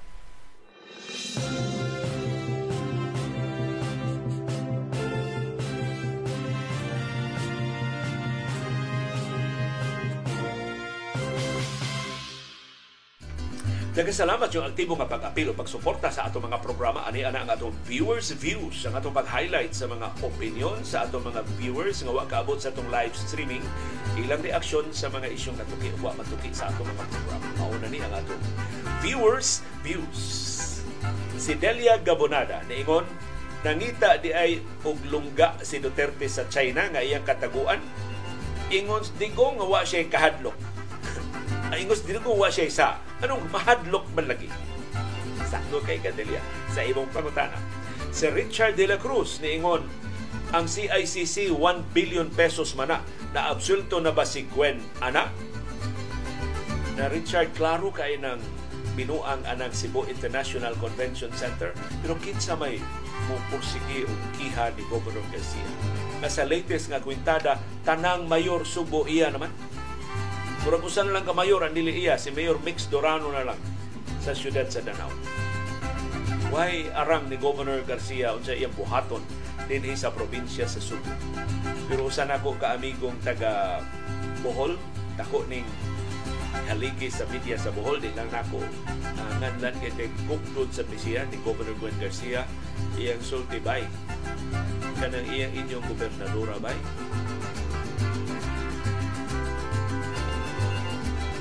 habog. Mao man ilang termos ball habog na kay siya bay. Iglugapak ana bay. Perti sang sipaa so ang katarong o matigbabaw mangyud batok sa kahiwi. Mao na na ito paabot ang sipa kay lugapak ano mga habog kay gahon. Si Lorenzen Ram, Lorenzena Ramos niingon Maharlika is impuno padong sa bulsa. Mauna yung definition sa Maharlika. Impuno para sa bulsa. Si Julian Lim, niingon, kanang branded nga kongresista nga imong nakuykuyan, naka-create na og interes sa daghang katawhan. Unfortunately, pila ra kaha ang nakaila niya after your expose More clues, please. Ngayon, og dugang clue. Kinsa ni kongresista nga branded ang iya tanang happy tanang butang imported. Ikan sa cap, ngadto sa sunglasses, ngadto sa iyang polo shirt, ngadto sa iyang pakos, karsunes. Grabe itong mga babaguhas kwarta. Nag-urus-urus bang kwarta ba niya? Para niya, ipakita, tani, palita, ini palita na, sulub tani, isulub na Bahalag di magpares, bahalag mag, magkasungi. Basta branded. So kinsa man ning kongresista ha? Ako naman itong gisulti sa kinaguyat, sakop ni o politika ng dinastiya. Di ka mao. Ugub-ugub ni kongresista ha. Maklaro man. Sa ba man? Baniduso. Baniduso ni kongresista ka naman. Nagkinapay. Nagkaparis ni siyang asawa, Banidusa. Bansa din ka ng mga kasi tawagan na may kay mo kat-kat sa katilingban. Kung sa in English, ada kat-kat sa katilingban, mga social criminals. So, paman. Why substance? Why substance ni kongresista? Dito ka kadungo tinarong istorya ni kongresista. So, paman. So, pamayawa na ko masultis kini ko yan. Kaya na, ato ni, ato ni iyo more Julian Lim na nga siyang dugan close. Tingali, Julian, ang ako mahatag ni mga clue. Ngayon siya kaliwat na artista. Kita mo kung sistong ko doon ay kaliwat na artista. Mao na. Mao na siya ang publisista nga branded. Arita ni Danilo Molina. Kining saad ni Bongbong Marcos sa bugas. Nga iyang himuong 20 pesos per kilo, dili siya mauwaw. Nga bisan gani sa tipasi pa lang inig-abot naman og 22 pesos kada kilo. Wa niya huna-huna nga kaimposible gyud ini. Baga gyud og naong aning apeliduha. Mao nga kitang mga katawahan huna-huna gyud ninyo hangtod sa inyong kamatayon. Mag-antos apil ang tanan. Bisan kaming 15 plus million nga wa mobotar sa inyong idol nga wa gyud kabusganan gusto gyud yang hutton og kaukaw ang atong kayamanan sa Pilipinas. Makadot na ni ang inyong panudya pero wa ta rin panudya.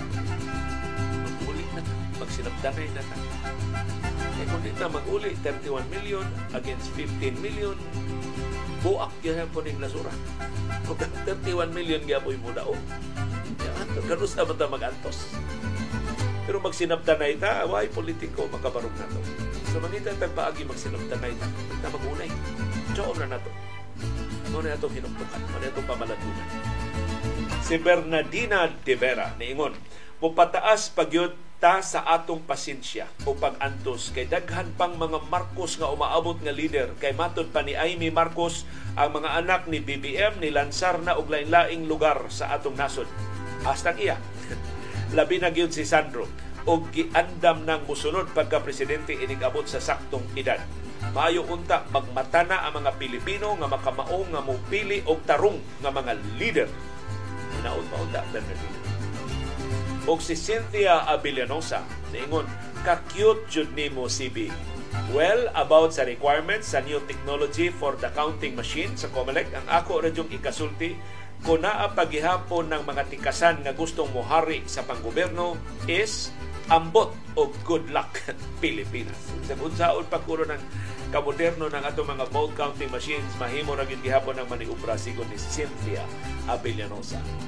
O si Cell GDLR niingon tinuod jud mas mahal pa ang kamote ug ang balanghoy. Kay diri sa Quezon City magpapalit man ko ana para sa akong pet nga si Shih Tzu og 60 pesos to 70 pesos per kilo jud ang kamote ko ng balanghoy. Ang saging saba maupod. Mas okay pang bugas kay makapalit og less than 50 pesos per kilo nga nindot na nga klase.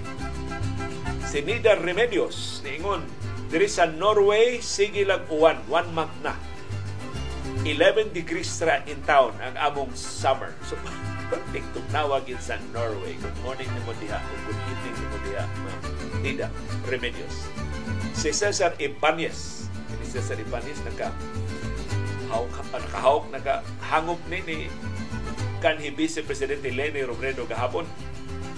Matod ni Mr. Ibanez, Putin's decision to attack port facilities and farm storage buildings in Ukraine's Odessa region could be considered a crime against humanity. The bombardment destroyed 100 metric tons of peas and 20 metric tons of barley. The financial loss of the farmers and the government of Ukraine could easily be recovered with monetary aids from EU and the Western countries and the confiscated assets of banned companies. but the loss of grains and other agricultural products which could not be easily substituted and provided means hunger to many people of the world, more particularly those in Africa, thereby expanding the effect of the war. Thus, it is imperative that war should be stopped immediately. Sabtan niya tay viewer nga nihangyo di lang magpaila. Kung nindot kayo ng iyang contribution puno kayo sa kasayuran. Hopefully hopefully eye opener sa ato mga opisyal sa gobyerno na pinagit sa ato mga policy makers. Kanang gigikanan sa tubig sa Mananga River mao na ang barangay Bunbon. Na na dito ron ang nanguha og sand and gravel para ibaligya. Napanas na panas na imong makita labi na sa mga sapa sa sitio Biasong sa barangay Bunbon tungod sa pagsigi o kuha sa sand and gravel. Way mo badlong kay ang kapitan usa man sab sa nagpakuha og sand and gravel dito. Naapay iniksulod jud nimo sa maong sitio labihan kabaho sa hugaw sa mga baboy nga gisud sa mga ad o bay sa mga baboy nga gitukod kilid ra sa sapa. Tanang hugaw sa baboy padong ubos sa sapa. Kay mo source sa tubig paingon sa dam Salamat na lang kay tingali nakuha sa chlorine ang mga hugaw, ang mga kagaw. Why makabadlo nga unta daghan mang city officials musuroy og mustay sa Lava Mountain Resort. Dili sab tingali sila makabaho kay sirado man ang ilang van nga ilang gisakyan. Ang pait kadtong bisita nga magmotorsiklo kay maudyoy matagbaw og hingo sa baho. Kung imong mahisgutan sa imong programa, ayaw in town hisguti ang akong pangan, basin dili nako makabisita sa akong mga kaliwatan dito. Balihog Mayor Mike Rama, imo man ning barangay Bunbun, mukirang barangay Bunbun, kinsa man itaw ni nagkukub og baso graba. Tinuod apil ang kapitan, ipasusi balihog Mayor Mike Rama. This is so un-Singapore-like. Si Green Villa Carlos, Green, di ginuta na ko bisahon ng imong komentaryo kay nasumpak ni sa akong lagda nga kanabang mo makapakitpi sa atong atay. Pero green kining imong mensahe usan is nakapadasig na bisan usahay maluya ta padayon ta sa atong pagsibya. Mato ni Green Villa Carlos. Iyan ito bag sa akong duha ka rason nga nawa ako ka-broadcast atong niaging adlaw sa Baruganan. Duha ka rason nga nung nga naglabad ang akong o. Mato niya, duha ka rason nganong kinahanglan kang mo relax o dili magpa-pressure sa bisan unsa sa imong palibot. Number one, ang kahimtang sa atong panglawas labaw ka importante kay sa bisan unsa nga problema sa nasod. Number two, dili na kaayo daghan ang mga ligdong kasama nimo nga naa sa industriya. Akong nakita imong dedikasyon sa pagpangalagad o pag-edukar sa imong mga tigpaminaw. Og usa ko sa nituo og nisalig nimo ug bisan sa bag-ong mga paagi sa broadcasting nga ni-evolve into vlogging naninguha gihapon ka sa akong na, naninguha gihapon ka sa pakigbisog sa imong pakigpatok ngadto sa pakiangayon nga natad sa pagpanibya. Taas na pero duha ra gihapon na. Bitaw salamat sa imong serbisyo ug hangtod sa imong pagbalik sa kahanginan pohon aw dili di hangtod sa imong pagbalik sa World Wide Web e dili naman ni kahanginan. Ulat ra ko nimo. Inig kabuntag o inig kahapon. Get well soon. Salamat kaayo Green. Uh, Dina Carlos, doon kay isumpay nga sugilano. Relevant aning kang Green. Nadaot among washing machine itong liaging hapon. Naglain akong o ato pero wa may laing makaadto sa tindahan. Ang primero, nanawag may og technician. Samsung man niya among washing machine. So nanawag may og technician sa Samsung. Pagtawag na mo sa technician sa Samsung, uh, Sir, ano po ang reference number? Reference number pa ito yung giingon. Wala akong reference number. Siya, Sir, tawag ka ng 1-800 at bigyan ka ng reference number before ka namin, Sir, ma-accommodate. Ah, kalisod good. Inapa ko mo tawag kung laing number para ma... Ingon anak kalisod ang Samsung. Plus, giingan ko sa katong... So, nanawag na lang ko sa SM kay mo may ginadulaan na mo sa Appliance Store Manila. Inkubay, Nate, na mo technician diha kay lisod man kay Samsung siya sir. Samsung ra sir kay sila may service center, sila may kamao mo ayo na sir pero na Samsung sir mahal kay na sir. Mahal kay na. Ngano ba siya? Kaya mo ko na ng pisa sir, mahal kay na sir, balik-balik ka niya. Ikaw kung sa may available yung washing machine niya, palit na ng gumi. Yes, sir, natay LG. Kung mao de imong gidaot sa Samsung kay LG. Dili, sir. LG, mas maayos sir ang LG. Korea naman sa ni, sir. Sige, sige ba, buwan ko niya. Tungkol sa SF, pili ko dito, di ko kung pili ko na aning kuan ba. So nagpa-istorya na lang ko sa Sus di ko kay istorya sa telepono mo mo sa ni dool na ko. Si LG lagi sir. so dito na may LG. Kung sa maning imong LG na.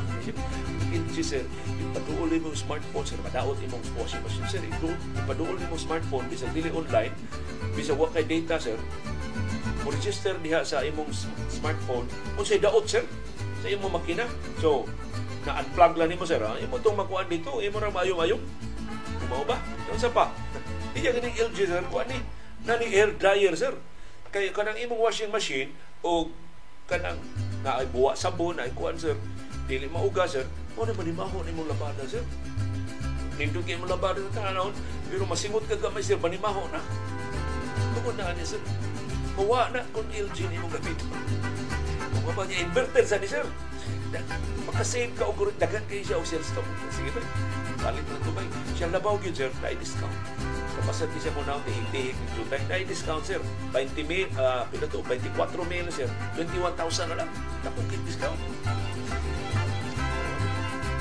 E kung dyan pwede pag sir, imong i-5 gift, pila to ka gifts, dili ni mo straight o bayad. Kung sa sir, cash or kuan, ini card. Card, siya pwede na. Daragyan mo, apply lagi po na promoha sa card.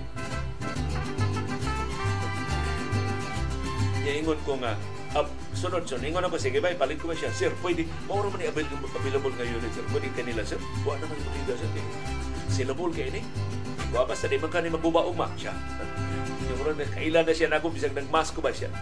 Bubahan pa lang ko ni mo sa radyo, sir. Buwa na ko sa radyo ba yun? Na ba yung ibig ng CBN? So, asa na sir? Iko, anan ko na program sa YouTube o sa Facebook. Dugay kay. Di may baka kon ba mo explain ron ko niya. Mo mo goodbye na. Sa ko limitasyon na, naramangod ko sa bahay, daghan pa kay itong isusulti siya vlogger na dahil karon sir. so, sa, sa kadaghan unta na kong ipasabot niya, na-reduce niya ang akong bagong role as out vlogger. So tinon, vlogger na lang ko karon. Pero nagkasalamat. Sa inyong padayon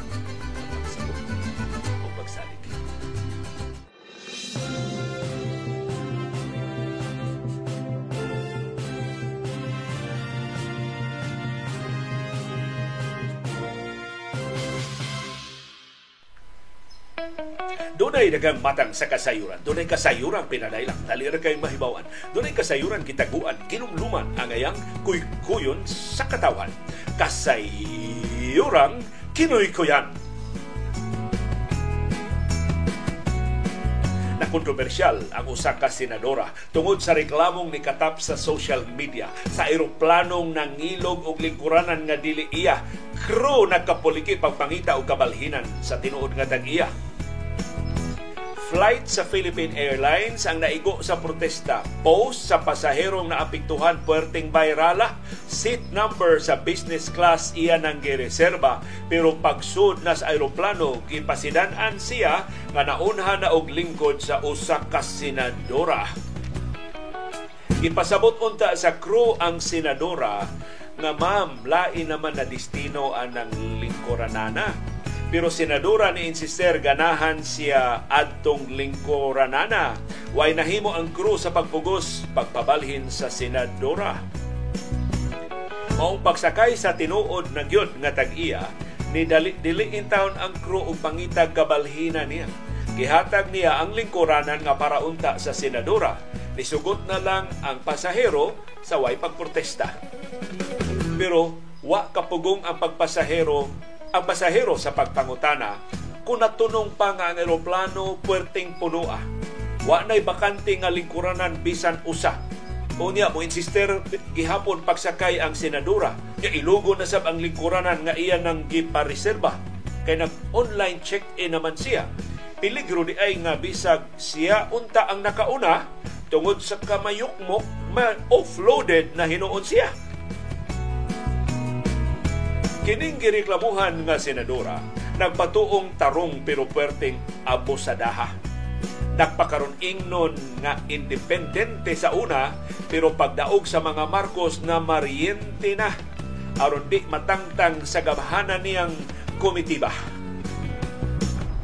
Nagsalamat yung padayon nga pagpakabanaw, pagkimpiso, pagtugad sa mga implikasyon sa labing mahinungdanong nga mga panghitabo sa atong palibot. Aron kitang tanan, makaangkon sa kahigayunan pag-umol sa labing gawas nun, labing makiangayon, o labing ligon nga baruganan. Maugad to, ang among baruganan. Unsay imong baruganan. Dagang salamat sa imong pakiguban.